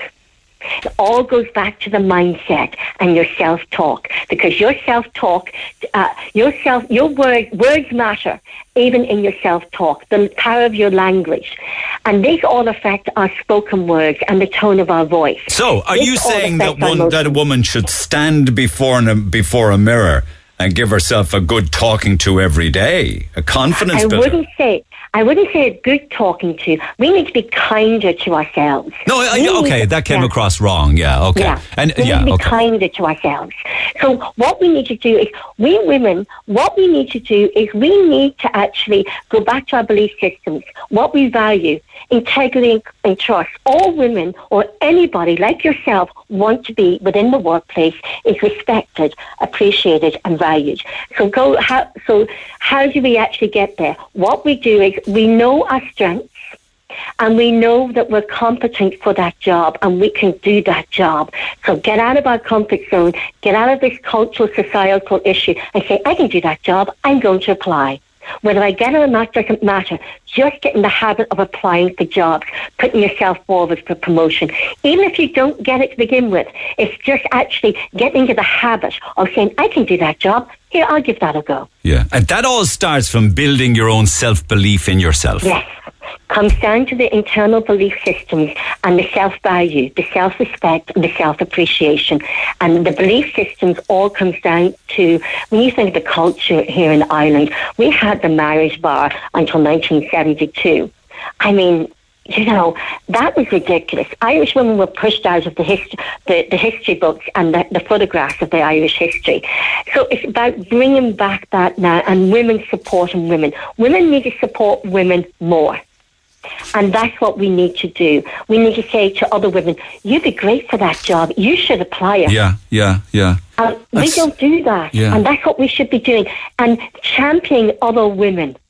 So women need, it's not, not, as I said in the, in the beginning of the interview, it's not about the patriarchal, misogynistic, sexist society. We have to go back to women. Do we support women enough? Do we speak up for women? Do we champion other women? You'll find that an awful lot of women in the midlife years of, within our communities and in the workplace are doing that now. But, and so what we need to do is get into the habit of championing other women and sticking And those other women, I could talk to you all day. Those women you described who are uh, maybe, do you say midlife or maybe the Midlife women. Any Are midlife they women are they are- champion? Are they championing? Are they championing young women? Yes, and they're also championing other midlife women because. Oh no, no, I know you that women of their own. But are they looking to younger generations to say, okay, I want it to be different for you. I want to give you the skills, or I want to talk to you about, you know, how you should be, you know, asserting your. Are, are- is that what they're with younger women? Yeah. That's what midlife women are doing because they see the midlife, and I'm a midlife woman myself. You know, I'm 55 this week, but I'm seeing where the gap is for younger women. That then, you know, if you go back to in our history, our midlife women, we had our grandmothers and our mothers, the grandmothers from the, the years of the suffragettes. For me, they were the most empowered women uh, of our time and our generation, and, and no, in our history. And we've gone back. We have actually, feminism has become a bad, dirty word now within the society we live in. And that's because feminism is, is, is, is become distorted for the, what actually feminism is. Hmm. Feminism isn't just about equality and everything, shouting out, oh, that's inequality. Yeah. We want women, you have to back up facts. You've got to actually say, you know, well, you know, you're a bit wrong there. And any feminist, feminists are not anti men. Feminists just want equality. And many feminists, and there's more male feminists out there than what there actually is. And that's why I go back to my point. The biggest enemy for women is ourselves and not um, the um, misogynistic, patriarchal workplace at all. Okay. Listen, I'm so glad I caught up with you this morning. It's a pleasure talking to you, Roisin. Thanks for taking the Oh, call. thank I you hope, so much, I hope our conversation encourages other women to get in touch and to share stories with me. It's great talking to you. Thank you. Thank you so much indeed. Bye. Okay, Roisin Kellig, Carrig, Clelig has um, uh, an organisation and is founder of Confident Women Ireland. You can find it on a Google search yourself. Just a couple of um, texts on this um, with regards to what was your dream as a child with regards to a dream job. I had two dream jobs. One was to be an artist, but my dad told me I'd never make money from it. Money didn't matter to me much back then. My number two choice was to be an interior and exterior designer of homes, but my dad's words didn't give me confidence. I'm currently a family carer, which to some isn't even a job at all. It's a job I cannot give up no matter how mentally or physically exhausted I am. So there's a lot of sadness in there and also sadness in the aspect of your dad and the words that he said to you. I wonder if he'd his time over, would he have taken those words back? Uh, there are many more like that, which we'll come back to in the morning, but do text 086 8104 106 on my conversation with Roisin, or indeed, what was your dream job? Because the vast majority of people had one, but never achieved it. Back after the break. Talk to Neil Prendeville now. 0818 104 106. So your dream Cork's job. Red. You can always email neil at redfm.ie on that one or text 0868 104 106. And I'd love if more women would pick up, or men as well, in the conversation I had with Roisin. Text on that one as well with regards to confidence to be more assertive. Text 0868 104 106. Email neil at redfm.ie and I'll pick up on that tomorrow. But the clock is ticking, lads, down to midday when Red FM becomes Ed FM. And a few minutes' time, I'll be going to the Bells of Shandon because we got a crew up there, including Colin O'Sullivan, who's going to be a ringing of those bells. But I've been waiting for this all week long because a couple of years back in studio, I had two very, very famous Cork rappers. Um, of course, they're Sparky and Jamie the King, who actually hung out with Ed Sheeran when they were up with him at the Late Late Toy Show. And they have very kindly visited me in studio this morning. So, Jamie the King, Hello. what's happening, bud? Good. Sparky, What's happening? what's happening, man? Are you good? Yeah. Tell me about the song you've written. We basically wrote a song about Ed Sheeran. Yeah. Called, called Make Ed, Ed Rebel Red. Okay, and you're gonna do it this morning live in studio. I'm told. Yeah. Now I got to be sure about it. Your headphones. You ma- you said to me, make sure the headphones are good and loud. So are they good and loud? Yeah. Okay, loud enough for you. Yep. Okay, you're going to the gig. Yeah. Which one? Friday. Friday. Any chance you might meet him? Hopefully. How'd you get on with him when you were in Dublin? Good. Yeah. Best experience. Yeah. Was it? literally. Why do you say that? Was it? Were you nervous? Really. And I am now as well. we were literally shocked when we saw when we saw him. I'd say he was delighted to hook up with you. We He's were gonna- shocked. Yeah. Do you think he knows about the song you've recorded? I hope God so. knows. God knows. okay. Well, maybe we might be able to get him a copy of it. What do you think, Gary? Would he know about this? Does he? Uh... Hopefully, hopefully it's been put on his radar now. A couple of couple of avenues, and if we can get him up to the cabin, that would be the that would be the. Well, I don't see why not. He's going to be knocking around for two days and nights. Sure, like we'll we'll put him up. Like we'll we'll make him a cup of tea. I'm sure the lads will make a song with him, or you know they'll record him if he if, he, if he's a song that he needs to record. Okay, so I've got the backing track, right? So you're going to do the vocals live for me. Yeah. Do you want to, will I give it a roll? Ready to go? Yeah. Here we go. Ed, the minute you land in Cork. Are we, are we off? Are we off cue? Uh, yeah. Okay. That's do you We want- have it. We have it. Let's go. Let's go. Let's We go. got Have it. to count in. Go on. Here we go. Okay, so when you're ready, don't worry about it because you've done this a million times. It's just you and me. Ready? Count me in. Yeah. One, two, three. Ed, the minute you land in Cork, I'll show you around the north side. I'll have my entourage meet your entourage. I'll show you around the north side. We'll bring our mums too. Town, break it down, thinking of making a new sound. Playing a different show every night in front of a new crowd, that's new now. Chow seems the life is great now. See me, see me, see me. Real capital we represent. So Ed, you gotta turn rebel red. Anywhere else, get it out of your head. We'll make you pure Cork like you're born and bred. I bet you thought you were done with me playing pencil nose with Tubridy. Me and Jamie on the toy show, no fearing. Big shout out to my bro Ed Sheeran. But Ed gotta get it in your head to move down to Cork. We paint town red. Hang out with Sparky down at the Marquee. Chillin' at Páirc Uí Chaoimh, we go a party. And when the gig's over, no fuss. We'll head to the cabin on the 202 bus. To Knocknaheeny to hang with Jamie. We're keeping it real north side of the Lee. Round here, yeah, we do it well. Tunes ringing through the city like the Shandon bells. Me and you, we can make bangers. I know you want to be a Cork legend. the real capital we represent. So Ed, you gotta turn rebel red. Anywhere else, get it out of your head. We'll make you pure Cork like you're born and bred. The real capital we represent. So Ed, you gotta turn rebel red. Anywhere else, get it out of your head. We'll make you pure Cork like you're born and bred. On the track with you. On the track with you. On the track with you. On the track with you. Boys on the track with you. Sparky on the track with you. Jimmy on the track with you. Kevin on the track with you. You nailed it! Hey, that's not easy. That needs a lot of timing and concentration. You absolutely nailed it. You're total pros. Wow, well done. Feel good? Yeah. Yeah. It's incredible talent. Who who writes this stuff? Um, I wrote most of it, but I think Jamie wrote a bit of the start of it and Yeah. the chorus as well. Wow, And then Gary helped us record it. Yeah. Ah, yeah. I mean, you've got a great future ahead of you guys. What, what do you want to do? You got to keep doing this. I want to be a rapper and an artist, pretty much. Can you could you rap with me now as opposed to just talking as we're talking? Um, You could do a little verse. One of your Come on. verses levitating. I'm giving you the beat.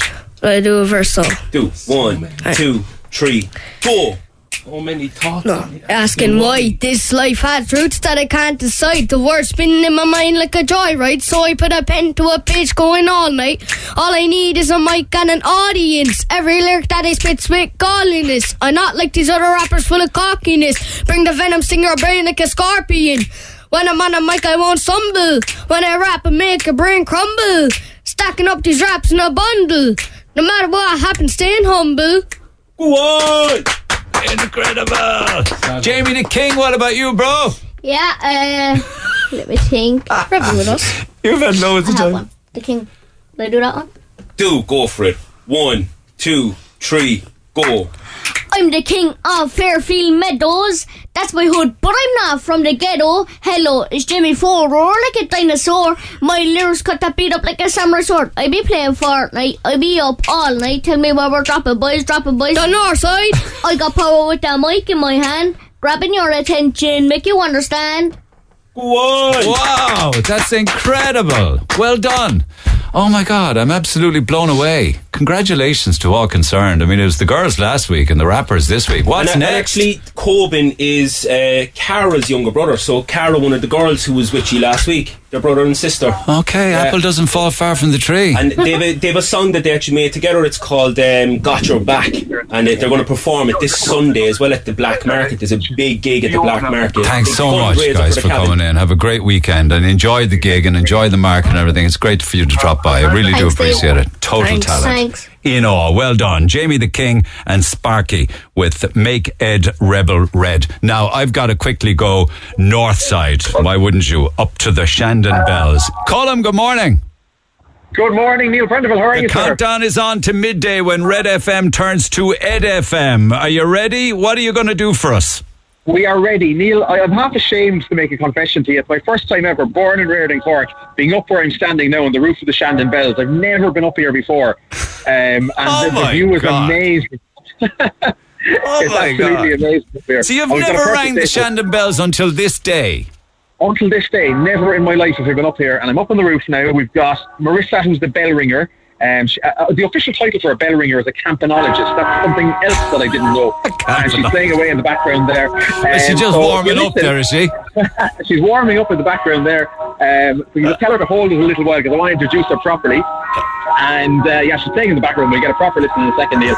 Uh, we're going to play the tune of Ed Sheeran's Shape of You across Cork City here. I could see every little nook and cranny of Cork City as I look down the beautiful sunny afternoon from the Shandon Bells.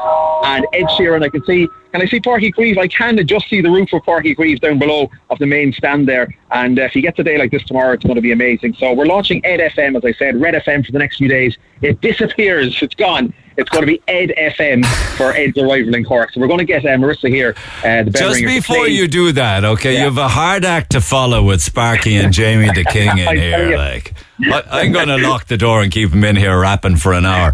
But just with regards to playing the bells to an Ed Sheeran song, I just want to give people an example of what they'll hear, right? Because they will be played by bells. But this is this is shape of you. This is what we call a sample, right?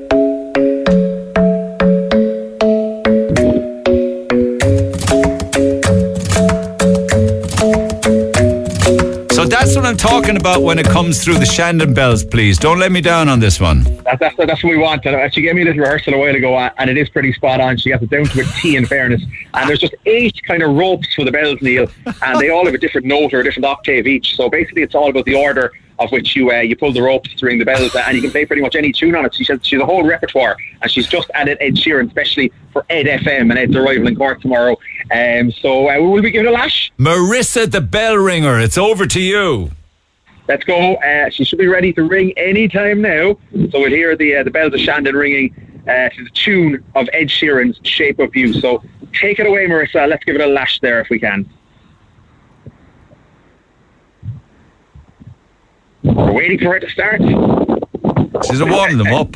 she was just warming them up there so hopefully we get a lash from here now again. Bells are on strike.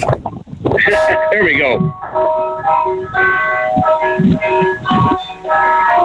gives